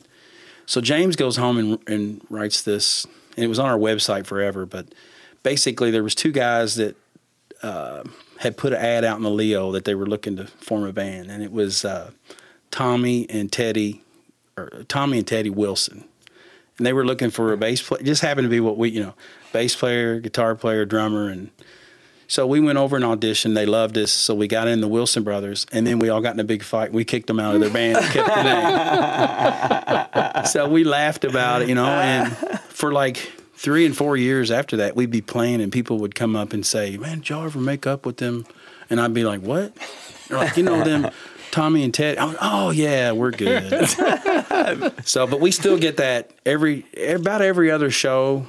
Uh, we played a, a Christmas uh, party this year down at the Silback, and three people came up to me and was like, "Now, which one of y'all are brothers?" I'm like, "None of us."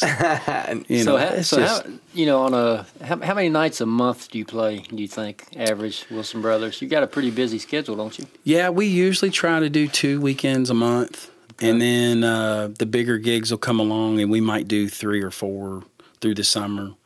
Um, like we play the River Stage, we play the fair, and normally we'll have two gigs already in August. But usually we'll, do the chow wagons. Yeah, yeah. And so when that kind of stuff comes up, or weddings, we'll make the exception and play a little more. But you know, um, my singer has a place at the lake, and you know, and I coach football, and other guys do things with their families, and we we want to play, but we also want to enjoy.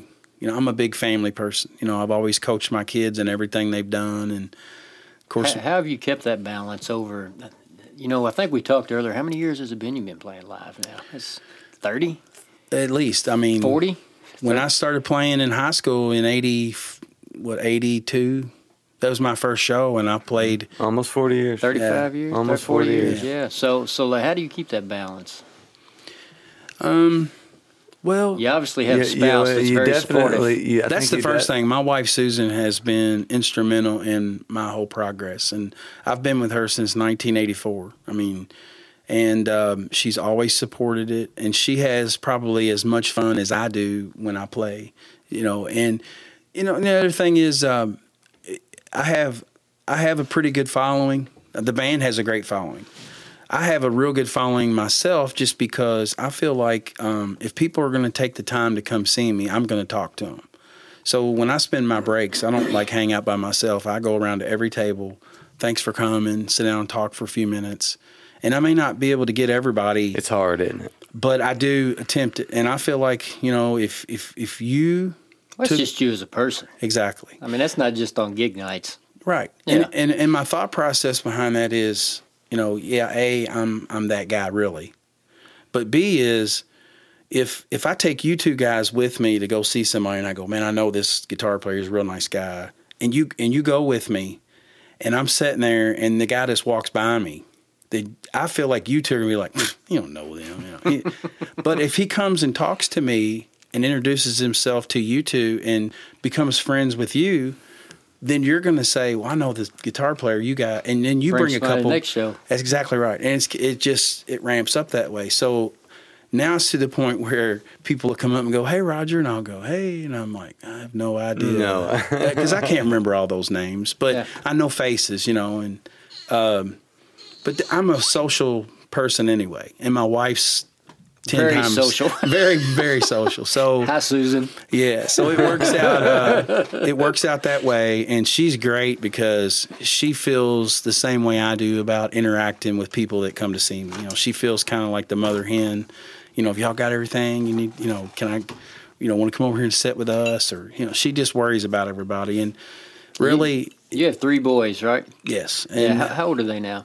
Uh, Derek's 26, Travis is 24, and Jason's 18. Are any of them uh, heavily involved in music? Uh, Travis is doing very well. Um, he just cut a he just cut a song on a uh, Christian album that's out of this world. And is actually, right? actually, Phil Bright, my old Soul Parade guy, is the one that recorded him. Oh, that's cool. And uh, of course, the first thing he did was call me and was like, "Man, you know." But I always wanted one of my boys or all of them to, you know, my oldest one. I asked him one time for his birthday. You know, he was kind of picking around. I was like, "Hey, you think for your birthday you would you know like to have a guitar, maybe a little amp? You could know? have bought him an Epiphone. And yeah. and he looks at me and he says, Well, can I just play yours? And I went, Yeah. So right there told me he, He- liked it, he but didn't love it. Yeah. He didn't so want his own. what happened with Travis was um, he always sang and kind of did what I did with my dad, as far as you know, he you could hear him sing and he kind of had it. So he was getting ready to leave to go to Western, Western Kentucky for college, and I had a, a an old uh, Ovation acoustic, one of them thin balladeers, the thinner one. And I used to play it all the time, and um, so I got you know noticing he was hitting a few chords. So I just gave it to him, and I said, "Take this to college with you." and every time you come home, I'll show you a couple things. And You, know, what? That that was very dangerous Well, he because Neil Johnstone took a guitar to college and he got a 0.0 for two straight semesters. Yes, sir. Well, what what happened with Travis is when the Wilson brothers were going, you know, he was about when he got started. Like I said, I was at his little football practice. He was probably about eight, nine, maybe. But uh, we used to play. You know, we called them. Uh, we were on the garage tour when we first started. You know, we played this guy's garage, and sometimes we would get big time and play like a three car garage. You know, that kind Oh, of stuff. shit. Yeah. So Travis would always get up and sing a song. I'd have him sing uh, some kind of wonderful or something like that. He would get up. So the very first time he did that, we were playing a garage, and of course, all the moms made a great big deal about it. You know, and he's and he totally is a showman. Totally. He was eight, so he loved Yeah. it. So he's singing. Well, they start throwing dollars and and, uh, and he's snatching them up. And no kidding, when the song was over, he turns and looks at me and he says, "Well, what's next? What are we gonna do?" And I went, "Whoa, buddy, you're not in the band." but I knew right then that he was like, "Man, this this, This ain't gets bad. this Yeah. gets me attention," you know. So I always knew that he would probably, uh, you know, want to sing some stuff. He liked that. He liked that And attention. then you gave him an ovation. I gave him the ovation, and he went down. And by the time he graduated from Western, he was doing shows down there. Is that right? Yeah. Okay. So, Dude, uh, Western right now, Bowling Green is banging with some Yeah. amazing spots to play. Really good spots down there to play right now. so he um, he would call me and he would say, "Hey, Dad, I'm playing um, uh, this sorority's having a party, and I'm going to go in and do an hour with my acoustic." And So this uh, is solo stuff. Mm-hmm. Oh wow. That's all he does is uh, his acoustic and solo. So now at present, he does some shows at Air Devils Inn, different places like Okay. that, and uh, of course, all of his buddies come. And he's kind of got the he's kind of got the same thing going on that I do. You know, he's got a lot of friends, and they love to come and hang out with him. And uh, you know, you go to those shows? oh yeah, Yeah. it's so, so does he play as his name? What's his name? Travis Higdon. Okay, so Yeah, anytime you see that, that that's Yeah. he's played. So Air Devils Inn is in 40205, which is in where I deliver mail. So I pass it all the time, and they always have It's by Bowman Field, correct? They're Yeah. directly across Yeah. the street. Yeah, and they always have signed up with the players that are coming in that week. So I'm going to pay attention now. Yeah, yeah. He um, he does probably um, every other month. He'll do a show, and uh, he started out just coming in doing like a half an hour, and then he did an hour, and now they want him to be the headline. You know, Oh, there. cool. So Yeah. So he just cut a, a Christian album. He- Or a- he a- a actually- song. what happened was, um, well, it's like I said, that vein that I was talking about. My old drummer in HGM, um, Brent Greco, he also does sound and does studio things, writes a lot of songs, really talented guy. Well, his son is probably 28 or so. Of course, he plays guitar. And he had this Christian band, and he, um, of course, he always liked my singing, and he was always watching us, you know, and he was into, he knew what I could do. And I had Travis on a video with, playing with me, and um, they had listened to it, I guess, and and like contacted me and was like, "Hey, do you think Travis might want to come?" And I was like, "Well, here's his number," and uh, so they called him, and he brings this song over to me, and he's like, "Dad, how do you think I should approach this?" You know, and um, I said, "Well, what you have to do is just sit and listen to it, and uh, whatever you're feeling, you know, just." just kind of go with you know you i said i don't want you to sing like me i want you to sing like you and Hmm. i said the only way you're going to be able to do that is to experiment and just see how the how the song makes you feel and how you want to phrase stuff and You know, I don't know how important you it, it is that you told him that that that hey, I don't want you to sing like me. be you. That that right. that that right there, that little statement is is so big for a kid to kind of go. I don't have to be my dad and step out of his shadow and do my own thing. That that's important, man. Uh, That to, and it probably uh, stems from from the way you've been have been able to enjoy music and, and watch other people and and not have to force yourself into their spot or do it's any of those things. It's that soul parade thing. yeah. You know, I mean, that's Yeah. I, I live off yeah. that. And don't be me. So the only the only advice I gave him that I I said I hope you I I, I think it's very important that people can understand what you say. Mm. You, know, I- I- you don't know how many songs I've been singing for years, you know, and I'm like, that ain't right. And you read it and you're like, oh man. Uh, you know, there's a Rod Stewart song, um, Hot Legs. We we still do it, you know, and there's one part in it where um, I don't know what my bass player used to sing, but the actual lyrics is vitamin E. So like vitamin E, but he just says vitamin instead of vitamin. So I don't know. Femininity's one of the things he used to say. We used, to, you know, and we did. Of course, I'm playing guitar. I'm not listening to what he's, you know. And then we get the lyrics out, and he's like, "Crap, I've been saying this, and it's this, you know." So there's a lot of that that goes on that people don't, you know. That's the oh, scariest part about being the singer, man. Is you know if you mess up the lyrics, everybody's gonna know. Well, hopefully it's one of those late night songs where you can just Yeah. him and him and him and him and me. I think the way he found out was somebody actually like come up and out of the audience like right after that song was like, "Dude, what are you That's, my, saying?" that's You know, my favorite song, and you completely Yeah, butchered the yeah. lyrics. That song sucks now because you said vitamin or whatever. You know, I just got another memory. I got another Roger Roger Higgy. So Roger again, and yeah, I, I never, I've never told Roger this, but I, I appreciate how supportive you were when I, you know, when I first started playing, and you know, you would show me, you just showed me a few things a few times, and uh, but another thing that Roger and I think Bill did, and you pro, you guys probably said something for us because we shouldn't have been playing here. We played at Chubby Ray's. You remember Chubby Ray's? Yeah. Yeah. So we went out and played at Chubby Ray's with my cousins. It's, it's SOL that would ended up becoming SOL. I think this is before we may even have had a band name. I don't know. Oh. and I sung an entire song out of key. Do you remember that, Roger? no, Thank goodness. It was one of the, it was one of the worst experiences I had on stage ever. It's embarrassing, ain't it? So here's what happened. So we were, oh, it was, it, it, it, it's an old tune that Pearl Jam redid. Um, Oh, oh, where, where, uh, last where- kiss. Yeah, last kiss. And we practiced it in G. You know, we practiced it in two keys. Uh, so one of the keys was better to sing in. So we started the song, and the bass player and the guitar player came in on different keys. Oh, But then they switched to the same key. Well, and I don't know what happened in my head, and we weren't experienced enough know to, to know just to stop. it was terrible. Do you remember that, Roger? no. I've always thought you did great. you did, you did say how supportive he was. Do you really remember that? You know, not? here's the deal, man. If you've got if you've got the guts to get up and do it, I'm happy. But after that happened, know? I knew, hey, I can make it through anything. if I can make it through that, I can make it through anything. That's right. Yeah.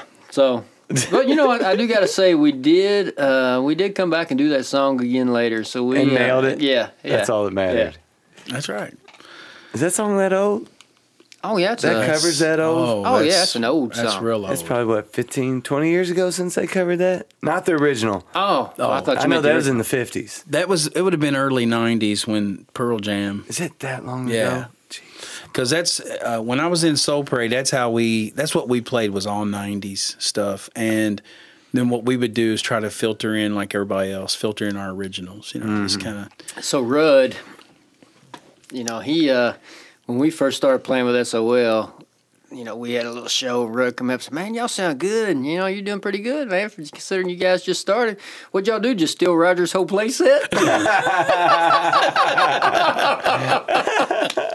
It wasn't my songs.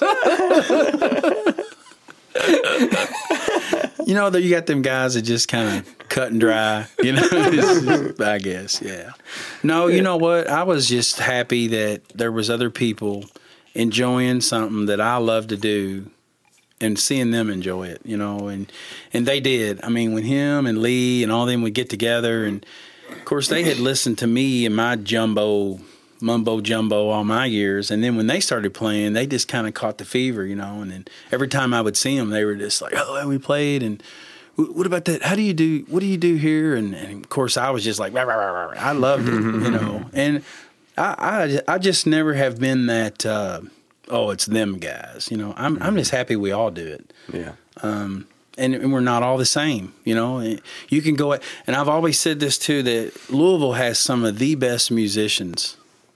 I mean, I agree. We we are so close to. At one time, we and I heard this on the one of the podcasts you all had about this place having a chance to be like Nashville. At one time, there was some of the best musicians, and I've traveled around Chicago, and you know, I've been out west some, and and in Cincinnati, and down in Florida, and there is no better musicians than there were right here. I mean, mm-hmm. I mean, good ones, singing, playing guitar, drums, bass. I mean, just all that. Have, you're you, so you're in the scene still enough to know. Uh, do you see a resurgence of of young kids and instruments? I'm I'm starting to see it, mm-hmm. and it's tw- about probably your oldest son's age, 26 down, are starting to the the people that are starting Southern rock's coming back, that yeah. type of sound's coming back, and, and the grittiness of, of that feel and, and actual people playing instruments. Right. It feels like it's coming back. Do you feel that? Yeah. Um, one of the worst inventions ever is is the the guitar game that you you know act uh, like guitar hero. Yeah, yeah. I mean, uh, my boys all had that, and they're like, "Hey, Dad, you want to sit down and play this?" And I, and of course, my answer, I, I don't act the way to my boys that I do everybody else. You know, I'm kind of cocky with them, but you know, my boys were like, "Dad, you want to sit down and play this?" And I was like, "Why do I want to play that when I can really play it?" And you know, like, I always thought oh, that though. You so, know? so why couldn't you take that video game that kids are so attracted to and make it a real fretboard and real did. chords? They did. They did on PlayStation. Um, I think it was called Rockstar or something, or Guitar Star, or something like that. That if you really wanted to, you could. But guess what? Nobody wanted to work that hard. It's too nobody much work. Want, yeah, nobody yeah. wanted. When you can just hard. push a button with each hand, one button, one button. I mean, that's easy, you know. Up, down, up, down, button, button. I'll tell button, you the. button. I'll tell you the one thing that that that that did do that was good was it introduced a lot of young kids to the music that I play, and and it got everybody back into Journey, got everybody back into them old 70s and 80s. ACDC, yeah. just jamming. Barracuda. Barracuda. Oh. and, and they got to where, you know, you had to listen to that song and watch, and you kind of had to play in beat, you know, in time. And so you, It definitely taught them time. Sure. Timing with it yeah. definitely taught kids some, some decent timing, but I do think the most important thing is that it taught them what good music sounded like. That's right. And what music with instruments sounded like. I think that I think you're right. I think you nailed it. It taught every kid that played that game a, a lesson in in uh, in rock music. Well, yeah. I mean, kids' exposures. You, you, know, my son Brent's is the same age as Derek. You know, mm-hmm. they were born about the same time the span of music they know is just incredible. Mm-hmm. You know, it's like they, and I don't know if it's it's Guitar Hero, it's social media, it's just the availability of music now. They know music from 50s to 2020. Well, that also kind of we we talked about how I I'm, I personally think Louisville is a melting pot of music, and that may be part of that. They may just be part of the culture of Louisville music that hears every type of music from hip hop to, to hard rock to classic rock to uh, to how the Louisville Orchestra is a, a, big thing in this town. And I mean, there's just all kinds of. I don't. Maybe it's that, or maybe it is just kids these days get so much more. Um, of a reach into the, like with the Spotify and being able to pull up your album from years ago and and they have the access to all that stuff so it is kind of is it because they have access or is it because maybe those two guys grew up in a in a spot like us that makes us interested yeah good interested yeah. yeah. well my my three boys didn't have a shot they were going to like what I play because They're going to like 80s rock, I baby. mean, they were they were laying in the baby beds, vibrating the whole time we're rehearsing in the basement. So, but you know, my kids are very supportive of me. They come, they still come watch me play. They all have they all have that Soul Parade album on their phone. They pull at any time. I might be sitting around and they'll come up and start playing something in my ear, you know. And and um, they've always come out. I, Travis got up with. We played at the Blind Squirrel. Or uh, TK's at New Year's, and Travis got up and sang some ZZ Top. We always try to get him up and encourage it. And um, That's cool. but that's the thing, man. You you have to have a supporting bunch around you to really enjoy this thing we do because there's nothing worse than you enjoying it and somebody sucking the air right out of you. Oh, yeah. You know, and I, and that's another reason you know you were saying what makes you stick with some guys and some people. Well, some guys kind of get out of it because it's just not. It doesn't fit what their life's going through, and maybe the wife doesn't, or he don't want to be playing, and somebody hitting on his wife, and I just, that just, you know, so my dad and my uncle, they had a band called the Clavis Isley Band. And they got hired by a corporate corporation. It was a corporate event, Christmas party. And the entire corporation was there to get their Christmas bonus checks. And that was it. so so they're playing the whole night and everybody's like just Miserable. Wait, can we get our checks? Where's our checks? the whole night long. Do, do they get a uh, subscription to the Jelly of the Month Club? yeah, they just wanted their well, bonus one checks. it's a funny, you know, you I remember something now too that in the Wilson Brothers we played a show. I won't tell you where at or nothing, but it was a private gig that we played, and um, the place was about half full. You know, it wasn't what we expected it was going to be. It was, but it was about half full. So we start playing, and um, it- we're you know we're doing our normal thing, and then it starts kind of thinning out as the you know the night goes. People are leaving. See you later, bye, and they're leaving, and we're playing. Well, there's this like 20 people that are just there the whole night, just you know having a good time, putting them away. Just and James keeps looking at me. He's like, "Man, they're having a great time." And I'm like, "Yeah." I, I said, "They're not leaving, man. It's great." So we just keep on playing. So we exhausted every song we knew. We went over in time and everything. So James is going to try to be, you know, he says, "Man, you guys are having a great time." He goes, "Uh." What song would y'all like to hear? And this guy goes, the last effing song. and we didn't know it, but they were there to clean. They were- yeah, this dude just screams it out. The last effing song. And James looks at me, and then we find out they were just waiting for us to get on. I'm so like, they- bro, we've been ready for two hours. We're the last so, ones here. so we think they're cheering for us, and they're probably out there going, "Will you be? You know, would you?" Come this on?" is it. Was the last one? Yeah. No. Um, uh, So, th- so the, the the Wilson brothers. Let me ask you, how, how did the Wilson brothers become 1077's house band, and what does that mean?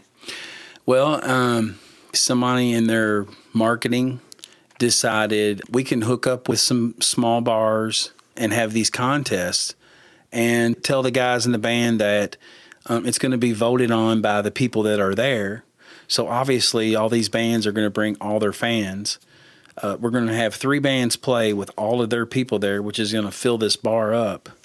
And we're going to do it in stages. So we're going to put these bands against each other and make this thing drag out for, you know, a month and keep dwindling it down. And whoever signs up to host this thing is going to make money because people are buying drinks and staying there and eating. And, you know, so it's just a marketing thing. Um, we ended up going against, I think, 12 bands. And what was um, the prize for that was uh, you get to play at, uh, I think, the little, at the amphitheater with Open Up for Something or, or for Ir- somebody. Iroquois? Yeah. Oh, we talked about that in another episode. Yeah. They have an awesome sound system. Yes, they do. and you know, no matter how big your band looks on a normal stage, it looks like a like a little baby band. You got a little baby band down there?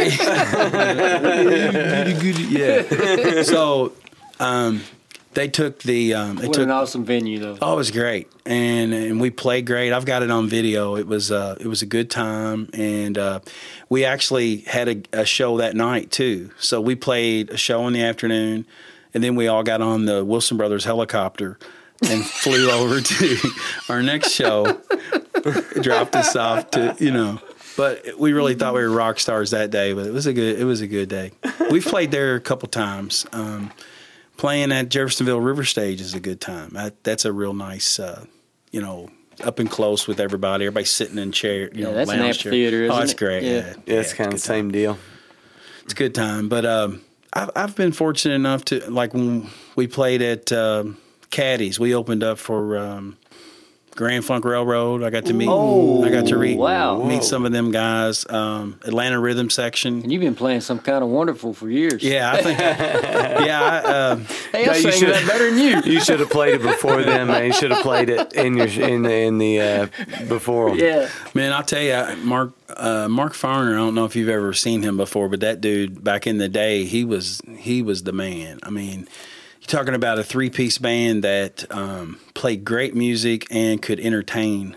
Mark Farner. If you ever have a chance to get on YouTube and just look at some of them old Grand Funk Railroads, um, that dude was amazing. Yeah. And um, then, if you, of course, I love. I don't know about you, but I love the behind the scene shows that talks about just like what we're talking about, how you got started and what happened and all that, and the story behind them is. Uh, uh, it's incredible because they, I think they were, if I get it right, they were supposed to play uh, in New York at Shea Stadium or something, and they got into it with their manager and fired him. Well, he owned all the rights to everything, all the equipment, and he took everything. and they're getting ready to play this show, and they had to go rent and try to find, and you know, and Holy then crap. then that dude I think got most of the rights to their songs. However, I think it went, but and I'm sitting here going, and I thought I had a bad night with a string breaking, you know. but to, to hear that stuff, man, is just like it's so fascinating. They they were actually playing in a garage and was playing some you know small shows in the area on the backs of semi trucks, you know, things like that. I think and somebody heard them and talked to this guy and that guy, and they ended up playing in a big festival in Atlanta, Georgia. So they went from playing like in front of thirty people to like ten thousand people. Wow. In a, That- in you a, know, and there's so many talented people out there that just needs that Yeah. type of break. You So know, many. there's some right here in Louisville that just So are so on the verge. oh, I thought you meant at this table. well, besides this table, besides the obvious. um, but I, I work with uh, quite a few guys that it's amazing to me how many people dabble or play in music. You know, I work in construction and I always run into somebody that plays with somebody or knows this person. One of the guys that works with me, uh, his name's Aaron Bibelhauser, and he Aaron B. I know the Yeah. And they're great guys. They're and great Aaron is one of the most talented guys in Louisville. I'm telling you, that Mm-hmm. dude can play anything, sings great. He actually hosts on, I think it's WFPK. On Sunday nights, he does the bluegrass, but that's what he plays is bluegrass, and he Okay. yeah, and he tears it up. That- Okay. Well, He just- maybe we can get him up here. he just um, redid um, some songs by Mickey Clark, which was another Oh man, Mickey Clark. Yes, was another legend in Kentucky, and uh, he was good friends with Aaron and, and them. And uh, I used to deliver Mickey Clark's mail. and Aaron Unbelievable, dude. went through and redid a bunch of his songs, really? and uh, had like Sam Bush play, which Really? is, yeah, he went to Nashville. And oh, Sam Bush is unbelievable too. a guy named Steve Cooley. I don't know if you know Steve. him. Eh, The Glutes. We Yeah. talked about the Steve Cooley. glutes. Yeah. Guys are all, you know, you start talking They're about legends, man. You talk about the veins of, of Louisville music. Those guys have been doing it here Yeah. for well as long as you now, Yeah. forty years, fifty years. And then you talk about the different levels. You know, you think, Hmm. man, I'm I'm I'm I'm in that A group now, I'm- or you might, th- and then you meet somebody like those guys, and you're like, no, I'm not even close to that. Hmm. You know, and this town's full of them kind of guys. It really is. There's more people that have stopped playing that are so much better than. I mean, it's just unbelievable how many. You know, you go to somebody's house and they say, "Well, my uncle sings a little bit. Here's a record." You're like, "Golly," you know. Mm-hmm. And, Do the Wilson brothers play more private gigs now than public? No, we play more public gigs. Okay. Um, but we we love the private gigs. You know, I love Private weddings. gigs pay really well. They do. they play do well. play well. But here's And the hours are usually better. Way Yes. better. the thing I enjoy about weddings and um, things like that is people come there. Happy times. They come there to dance and have a good time. Yeah, it's happy times. The hardest Yeah. part about playing a bar is trying to figure out what to do and how what to play to make people do what you want them to do. And, and sometimes people are too cool to do anything at a bar. Where when you're when you're at a wedding or something like that, you're ready to celebrate. Right. Yeah. Right. In a bar, the the key to a bar is this: is you have to attract women. Yep. And if you get them up, keep them up. If they dance, you know, if if a band's playing and guys know that there will be a lot of girls there, well, that's where they're going. Have you ever taken that wedding ring off to play a show? No. Absolutely not. No. They know you're married. They ain't look. I mean, No. they, they're just. No. Come on. I agree with that sentiment. And uh, one of the things that why is why that um, it's worked out so well between me and my wife is she knows where my heart's at. You know, I do this because I love it, and I'm not going to do anything to spoil what I love. That's what I look forward to. I look forward to getting my guitar and performing and seeing everybody having a good time. You know, I'm happily married. I've got a great family life. I've got I'm not going to spoil that for nothing. And she knows that. And that's the part why she gets to enjoy it with me. Mm-hmm. You know, you have to have trust, you know, with that. And What's nice that she supports, you know, and she and she supports your music. yeah, she, she, you guys got married right out of high school. I mean, like, 84, yeah. Well, I take that back. We dated, started dating in 84, and we got married in 90. We actually met at Whispering Hills, one of Brad's old stomping grounds. uh, but we met there, and then she found out I found that- out I played music, and so that was a really odd place, Whispering Hills, when we were going there. Yes, it so was. you had the dance floor that ran the entire middle of the club, and one side of the dance floor was 21 and older, What? and the other side was 18 to 21. Was there a bar on the 21 and So, so everybody met on the dance floor. You know, you could get in 18 to 21, but you had to stay on this side of the dance floor. That's crazy. it's crazy. That's crazy. Never would happen nowadays. Who would No. stay on that side of the dance Nobody floor? did. Oh, okay. Um, a lot of a lot of couples married, you know, met there and got married. Lots, you know. But I guarantee it, a lot of 21 year old men. That That place- a lot of 18 year old honeys. That place has been torn down, and now there's apartments there. I think. I know it. I know it. There's so much. I used to sit and listen to my dad and them and my uncles all say, "Well, you know, this is so much different now. This used to be there," and I would think, you know, whatever. on, Well, now You're old. you know, now I'm seeing it. I'm seeing things change. I mean, I can remember when the Snyder wasn't there. You So, know. yeah, and Davey Philpott, before it was even open, drove his car down to Snyder, and you're wondering if the bridge is ahead of you or not. That's right. And Bruce, they all did that. You know, one of the not to get off the music thing, but uh, the, what we did when we were growing up was so much fun. We when we would go over to uh, Mumsy and Pubsy Blevins, and we there would be ten of us there or whatever, and we would all sit in that garage with with Pubsy, the dad.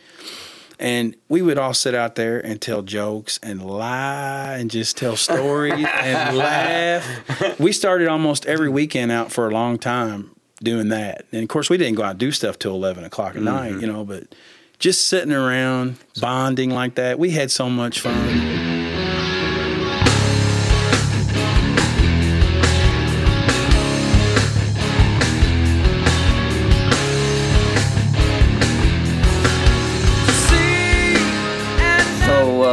Thing I was going to ask you to do tonight, Roger, but then I thought, you know, we can't do that because we can't play copyrighted music. But like one of the songs that is always requested every time I've ever seen you play, "She Talks to Angels." Right. Everybody wants to hear you play. She Yeah. talks to angels. How did that? How did that come about? Well, um, that song actually, um, the year that I won the car show, um, I played that song live, and um, of course, Metallica came out. and you nail that, by the way. Every time Thank I've you. ever heard you play, "She Talks to Angels," it's like you kill it. Thank you very much. Um, Metallica came out with, um, well, what's their big hit? Uh, when they played all the ball games. Yes. So we're playing the car show, and it's like the two bands before us played that. The bands after us played that, you know. So everybody was kind of playing the same thing. They were soul parading, right? So, yeah. so I told the three guys in HGM, I was we worked on our first song was "Feel Your Love Tonight" by Van Halen. Then I played uh, "She Talks to Angels," and then we finished with "Any Way You Want It" by Journey. So we were like a breath of fresh air. So was uh, Bill playing with you at that show? Bill was playing with me and You guys Greco. have great harmonies in any way you want it. Yeah, and that's the main reason why we did that song because we love we all loved harmonies. Uh, we even put the harmonies in um, "Feel Your Love Tonight" at the beginning. That's the way we would start it. We would just harmonize "Feel Your Love Tonight." I can't wait to feel your love tonight, and then we da da da da. You know, we kick right in that way. So we were very. But anyway, that's where that song with me playing it got real popular is because I played it there and everybody nobody else played it, you know, and I did it. And then we started playing a lot of band battles and things, and we had to play that song every time. So I'd have to drag that acoustic out, you know, and Special tuning. especially open E Special tuning opening, and all that, and and but everybody wanted to hear it, so I just kept playing it. But um, yeah, so, it's so you carry a guitar tuned to open E to every show. I did for a long time. I haven't done that song with the Wilson brothers, but maybe two or three times. Is that and, right? And they're like, you know, you need to do that again. And I'm like, I just don't want to drag all that out. I'm getting to the point where it's like, I went from a, a half stack Marshall and all the effects to now I'm playing through a, a little small EVH 50 watt head with a little bitty one speaker, and it all sits real, you know. Have you ever uh, So- have you ever messed with the Helix? Um, I'm in the I'm in the process of looking at some stuff right now, but I think I'm gonna if I get one, I'm probably gonna go with the Fractal Axe Eight. Okay. It's um, the the step up from the Axe Eight Fractal is um, I forget what they call it. It's like Axe Three or something, but it's a rack mount Oh, okay. and it uh, it has more um, data um, possibilities as far as running several effects. And, What's what's the control in that? It's the same deal with like a foot switch system. Well, the Fractal is actually a rack mount with a remote foot switch. okay. But the Axe 8 is the actual module and the foot switch built together. Okay. So it's more of a, a user friendly for stuff that I would be doing. It's very similar to the Helix, the floorboard, you know. Okay. thing. Um, since I play more, the thing I've noticed with the Helix that I play, which I'm not a professional with it at all. Some of these guys that are that are playing with them, you know, right now are awesome on them, and they sound Yeah. just like whatever they want them to sound like. Mm-hmm. I'm not that tech, you know, tech guru nut job that can just sit down and figure all that out. I'm not smart enough for that. So that's the only thing that's kept me from maybe getting one. Plus, I do mm-hmm. love the t- the tube tone in my amps. I love mm-hmm. that, t- that one tube. It's unbeatable, man. It is, but at the same time, at three o'clock in the morning, when you've done played for four hours and you're dragging, this. Let me grab this pedal Yes. board and head home now. and everybody's kind of, especially as older guys, you know, in my range, more of more and more of them are heading towards that lighter, quicker, get in and out type thing. But uh, the Axe Eight seems to me it's got a little bit more heavier guitar sounds, which me playing the '80s and the '70s and things would be a little bit better for me. Now, it's not to say that the right person couldn't fix me up perfect with a Helix. Yeah, it's those he- just I'm not smart enough to do it on my, own, you know. Yeah. So Yeah, I've, I've currently have the HeadRush at my house, which I'm not even sure who that's made by, but it's tough. Do you like it? Honestly, Mm-hmm. no, but it may be because I haven't figured it out yet. What do you play through, Neil? Uh, I've got a Fender Blues Deluxe, uh, just a tube amp, man. It's a 112 eminent speaker. Yeah. Love it. Uh, warm, nothing too crazy. Small, Small. easy to carry. Small. It's still heavy as shit, but Those I mean, old Fender amps are unbeatable. They're unbeatable. You, you really, you really can't. So you know, one thing we haven't talked about tonight, Roger, is the ride. what? I've had that for a long time since high school. So, What? so The like, what? will your hair even lay down on top? Uh, some of it will. We talking? So you, right, you might be too, you might be too young I to remember even the know rod. about Chris the, had the rod, man. My brother had the rod in so, uh, so, high school. So Roger had the ride, not not the Did you have the back? he had Did you the have? ride. Did you have the mullet back all that. Yeah, I had the king mullet for a King long mullet? time. So Roger's hair stood up perfectly straight, all the same length. You, you had to get a cut every couple weeks because it was always perfect for years. Yeah, I, I took pretty good pride in that mullet. Yeah. I, just- I have to just get it out there. You know, I spent a lot of time on that, and a lot of people, a lot of people tried to soul parade me on that too. they tried to they tried to follow you. Well, let me tell you something, man. The mullet and the rod are both coming back. If you look at Theo Von, a comedian right now, he's one of the biggest comedians coming up in, in the world. He is currently sporting the rod with a mullet. Is that right? Correct. Yes. But he is from Louisiana, so he has an excuse. That was a fun. That was a fun time. You know, I remember going to concerts and dressing like I was ready to walk on stage. I mean, that's just the way everybody dressed. Oh, You- yeah. You could go to a concert and you see a guy in full spandex with Capezio shoes and his hair's all. I mean, he looked like, and you're like, is that the guitar player in the band? No, he's just the guy down his. You know, that's just the way we all dressed and. You know, we always tied things on our arms, and and uh, I only I only went with the mascara one time. I got somebody, somebody talked me into how cool that would be, so I tried that eyeliner thing, and I mean, I looked like uh, Alice Cooper after the first song. It was just, and I was like, I'll never do this again. So I did. You're, oh, you're one of those sweaty guys like Oh me. yeah, Yeah, there ain't no makeup. No, bro. It ain't can't do happening to me. Now so my, you so you you've done. Oh gosh, uh, you've probably done a thousand shows, maybe. I don't know a Oh, lot, a lot, a lot of shows, but I wait. Let What- me answer that. Yeah, you've done way more than that. If you've done, yeah, a lot. I've so done a few. so, what shows stand out in your mind? What do you remember?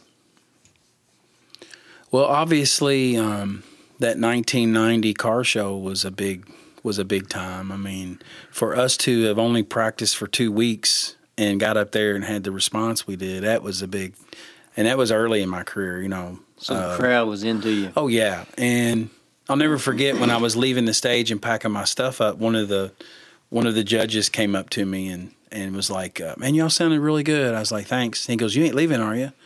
I said, "Yeah, we're gonna get our stuff and try to get out of this crowd." And he goes, "Well, you probably ought to stay." He goes, "It's gonna be really good," you know. And I'm like, "The hell's he talking about?" You know. But what it was is we had won, and I didn't. You know, he was his way of saying, "Don't leave. You're gonna." Yeah.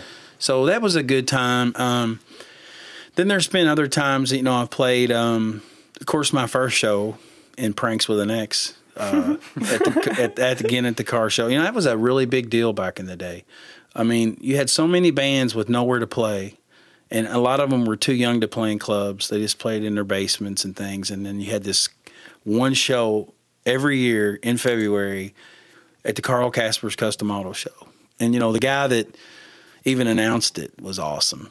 Carl Casper's Coast, you know, I mean, just you just get goosebumps thinking about that. You know, you got a year to, you know, and and we all played in it. Every, all them guys that's my age back in them days, we all competed in that, and I think that's where the Is, does that still happen?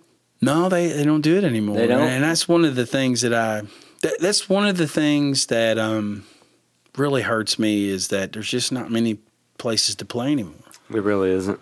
And and you have so many kids that are putting bands together and trying to get things going and there's nowhere to that's why the other thing that I was going to say besides the guitar hero thing mom's music and those guys that are doing them rock schools that's really got a lot of kids playing and doing that and that's just really neat and that, I guess I that's think I think your uh, your mentee Spencer Corbin. I think he started at Mom's Rock School. I have no idea. I I, th- I think that he did. Yeah. And that's just su- that's such a way to give back. I mean, I know it's probably a moneymaker, everybody's a business, but just some place that a kid can go and learn all that. Plus, man, if you don't have musicians, you don't have a business. So it's it, it is a little bit of that, but I think it, you said it right. It's a give back. It- Yeah. music is a gift, man. It's it, it's a complete give back. And I think unless you really play, uh, you don't. I take that back. You can listen and experience the gift of music, but as a player, you appreciate it in a different way. And so to get that gift and to give that gift to kids that that that really forged that interest. And I think a big part of with moms and and um, any type of uh, programs like that is they're not getting those kids and and starting how I started with the Mary Had a Little Lambs. They're starting with what do you like to play? Hey, we're going to play this ACDC song. We're going to play this cool ass song that's been played for the last 50 years in rock music that everybody plays, the standard. So it gets them introduced, how we kind of talked about um, the Guitar Hero. It gets them introduced into these old songs that are CD, you know, CD so and what G's. is and, the song, the song that if you are a cover band, you better do? Well, it it just depends on the genre you play. Though. yeah, yeah, I think that's that way. I, I don't even know if that's an answerable question because he's right.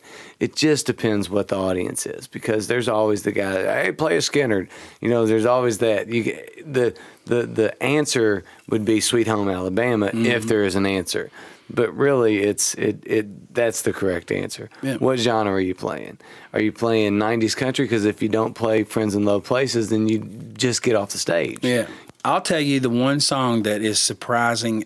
We turn and look at each other almost every show we do. When we play this one song, everybody packs to the dance floor, and and everybody um, is so into this, and it's unbelievable that they are like this, and you'll and you'll probably never guess what it is for us.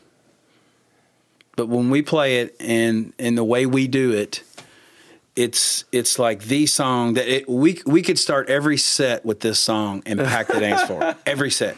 Oh, I can't wait. I'm on the edge of my seat. What is it? Crazy train. really? Is I am right? not lying.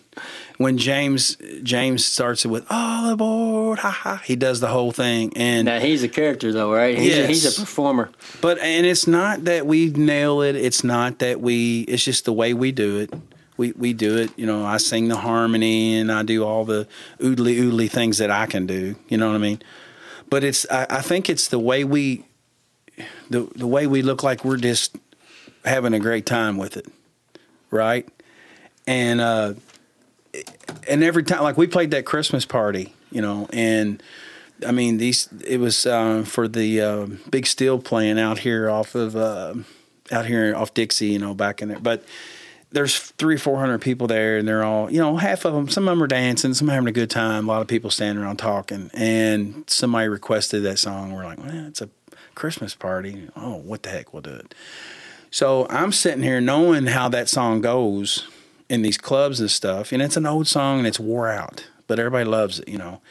So I'm just kind of scanning. I'm seeing all these people talking, and man, when he does that and we kick into that, they just turn and, you know. you know what I'm saying? They just Pumping like, the fist. Oh yeah, and, it's- and we just laugh because we're like, Everybody? It's like everybody? Everybody loves Yeah. Ozzy. I guess it is all aboard. Uh, the, the other the other song that uh, w- I used to say, you know, if you if you went to the funeral home and you're looking at somebody and you're talking to the, you know, somebody, I'm so sorry it happened like that. Man, that's awful. I hope the family, you know, you're doing the normal funeral stuff. If the electric slide comes on, Do you all play the electric slide? no, we don't. Oh. But I'm saying that's the song that while you're talking to these people, you're going to start It comes doing it. on. You He can't. He was like, "Man, I can't. I, I really hate that. You know that you all. Uh, but uh, if I could do anything for the, you know, I, I'm so sorry that that's one of them songs like you're talking about. I mean, it's just if I could, if I could have wrote that, Boogie, boogie, boogie, boogie. Hey, Macarena, that's another one. another one, I you know. There's a few. uh, and those guys will be remembered for just that one song the rest of their, you know, rest of their life. All right, I got an idea. Let's let's make a cover band where all we do is like left foot stomp, do do do do do do. Right foot stomp. I'm then we'll do the electric slide. and We'll do Macarena. We'll play like four sets of those songs. Dude, we'd be huge. You could play one set, the whole one hour set, the Macarena. Set to uh, electric, Electric slide. slide. But there's just you know people want to come out and they and they come out with the intent of having a great time, and it, and it's your job as the band to figure out how this is going to work. You know, you know why they're there. They they paid to get in. They want to see you.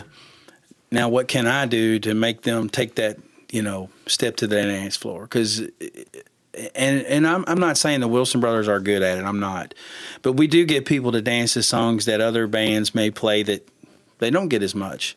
But I think the main thing that shows with our particular is that we are having a great time, and and if you're sitting and watching people have a great time, it makes you want to have a great time. Well, I think that's what sets you guys apart. I mean, ob- obviously you are a band that can help people have a good time because you're you're highly desired, but you know, you guys are content with that. And that's what you want to do. You want Yeah. to help people have fun and that's you have fun to help other people's have Exactly. fun. That's and and I feel like that's what music should be about. You know, music is a um, it's a it, it puts you in a mood. It can be sad, it can be happy, it could be scary. I mean, there, there's all kinds of you know, and so we always have have looked has looked at it like uh, like I said, you know, this is my happy time. This is what I wait to do. Um, some people like to go play basketball, or they they you know I like to bowl. That's my thing. I can't wait to bowl or whatever. But mine was always music, and I wanted to make sure that it was what I'd been waiting on all week. You know, I, I've never get up on stage and not smile, or um, I can't remember whenever I was playing and thought, man, I'd rather be here than here. You know, I've always loved. I just when I strap it on and start play, you know, I'm I'm where I want to be. Now, I'm not I'm not the best at it. I admit that. I don't. I've never said I was. I'm this and you're not. I'm, I'm just not that person. But I will tell you this: I probably have as much fun in my band doing what I do as anybody does in any band they're in, and that's what's important to me. Oh yeah, Hmm. yeah. Well, Roger, man, we we uh, appreciate you joining us tonight. That's it's been a it's been a great podcast, and I think people will enjoy listening to this. And you've got a you got a rich history with Louisville music.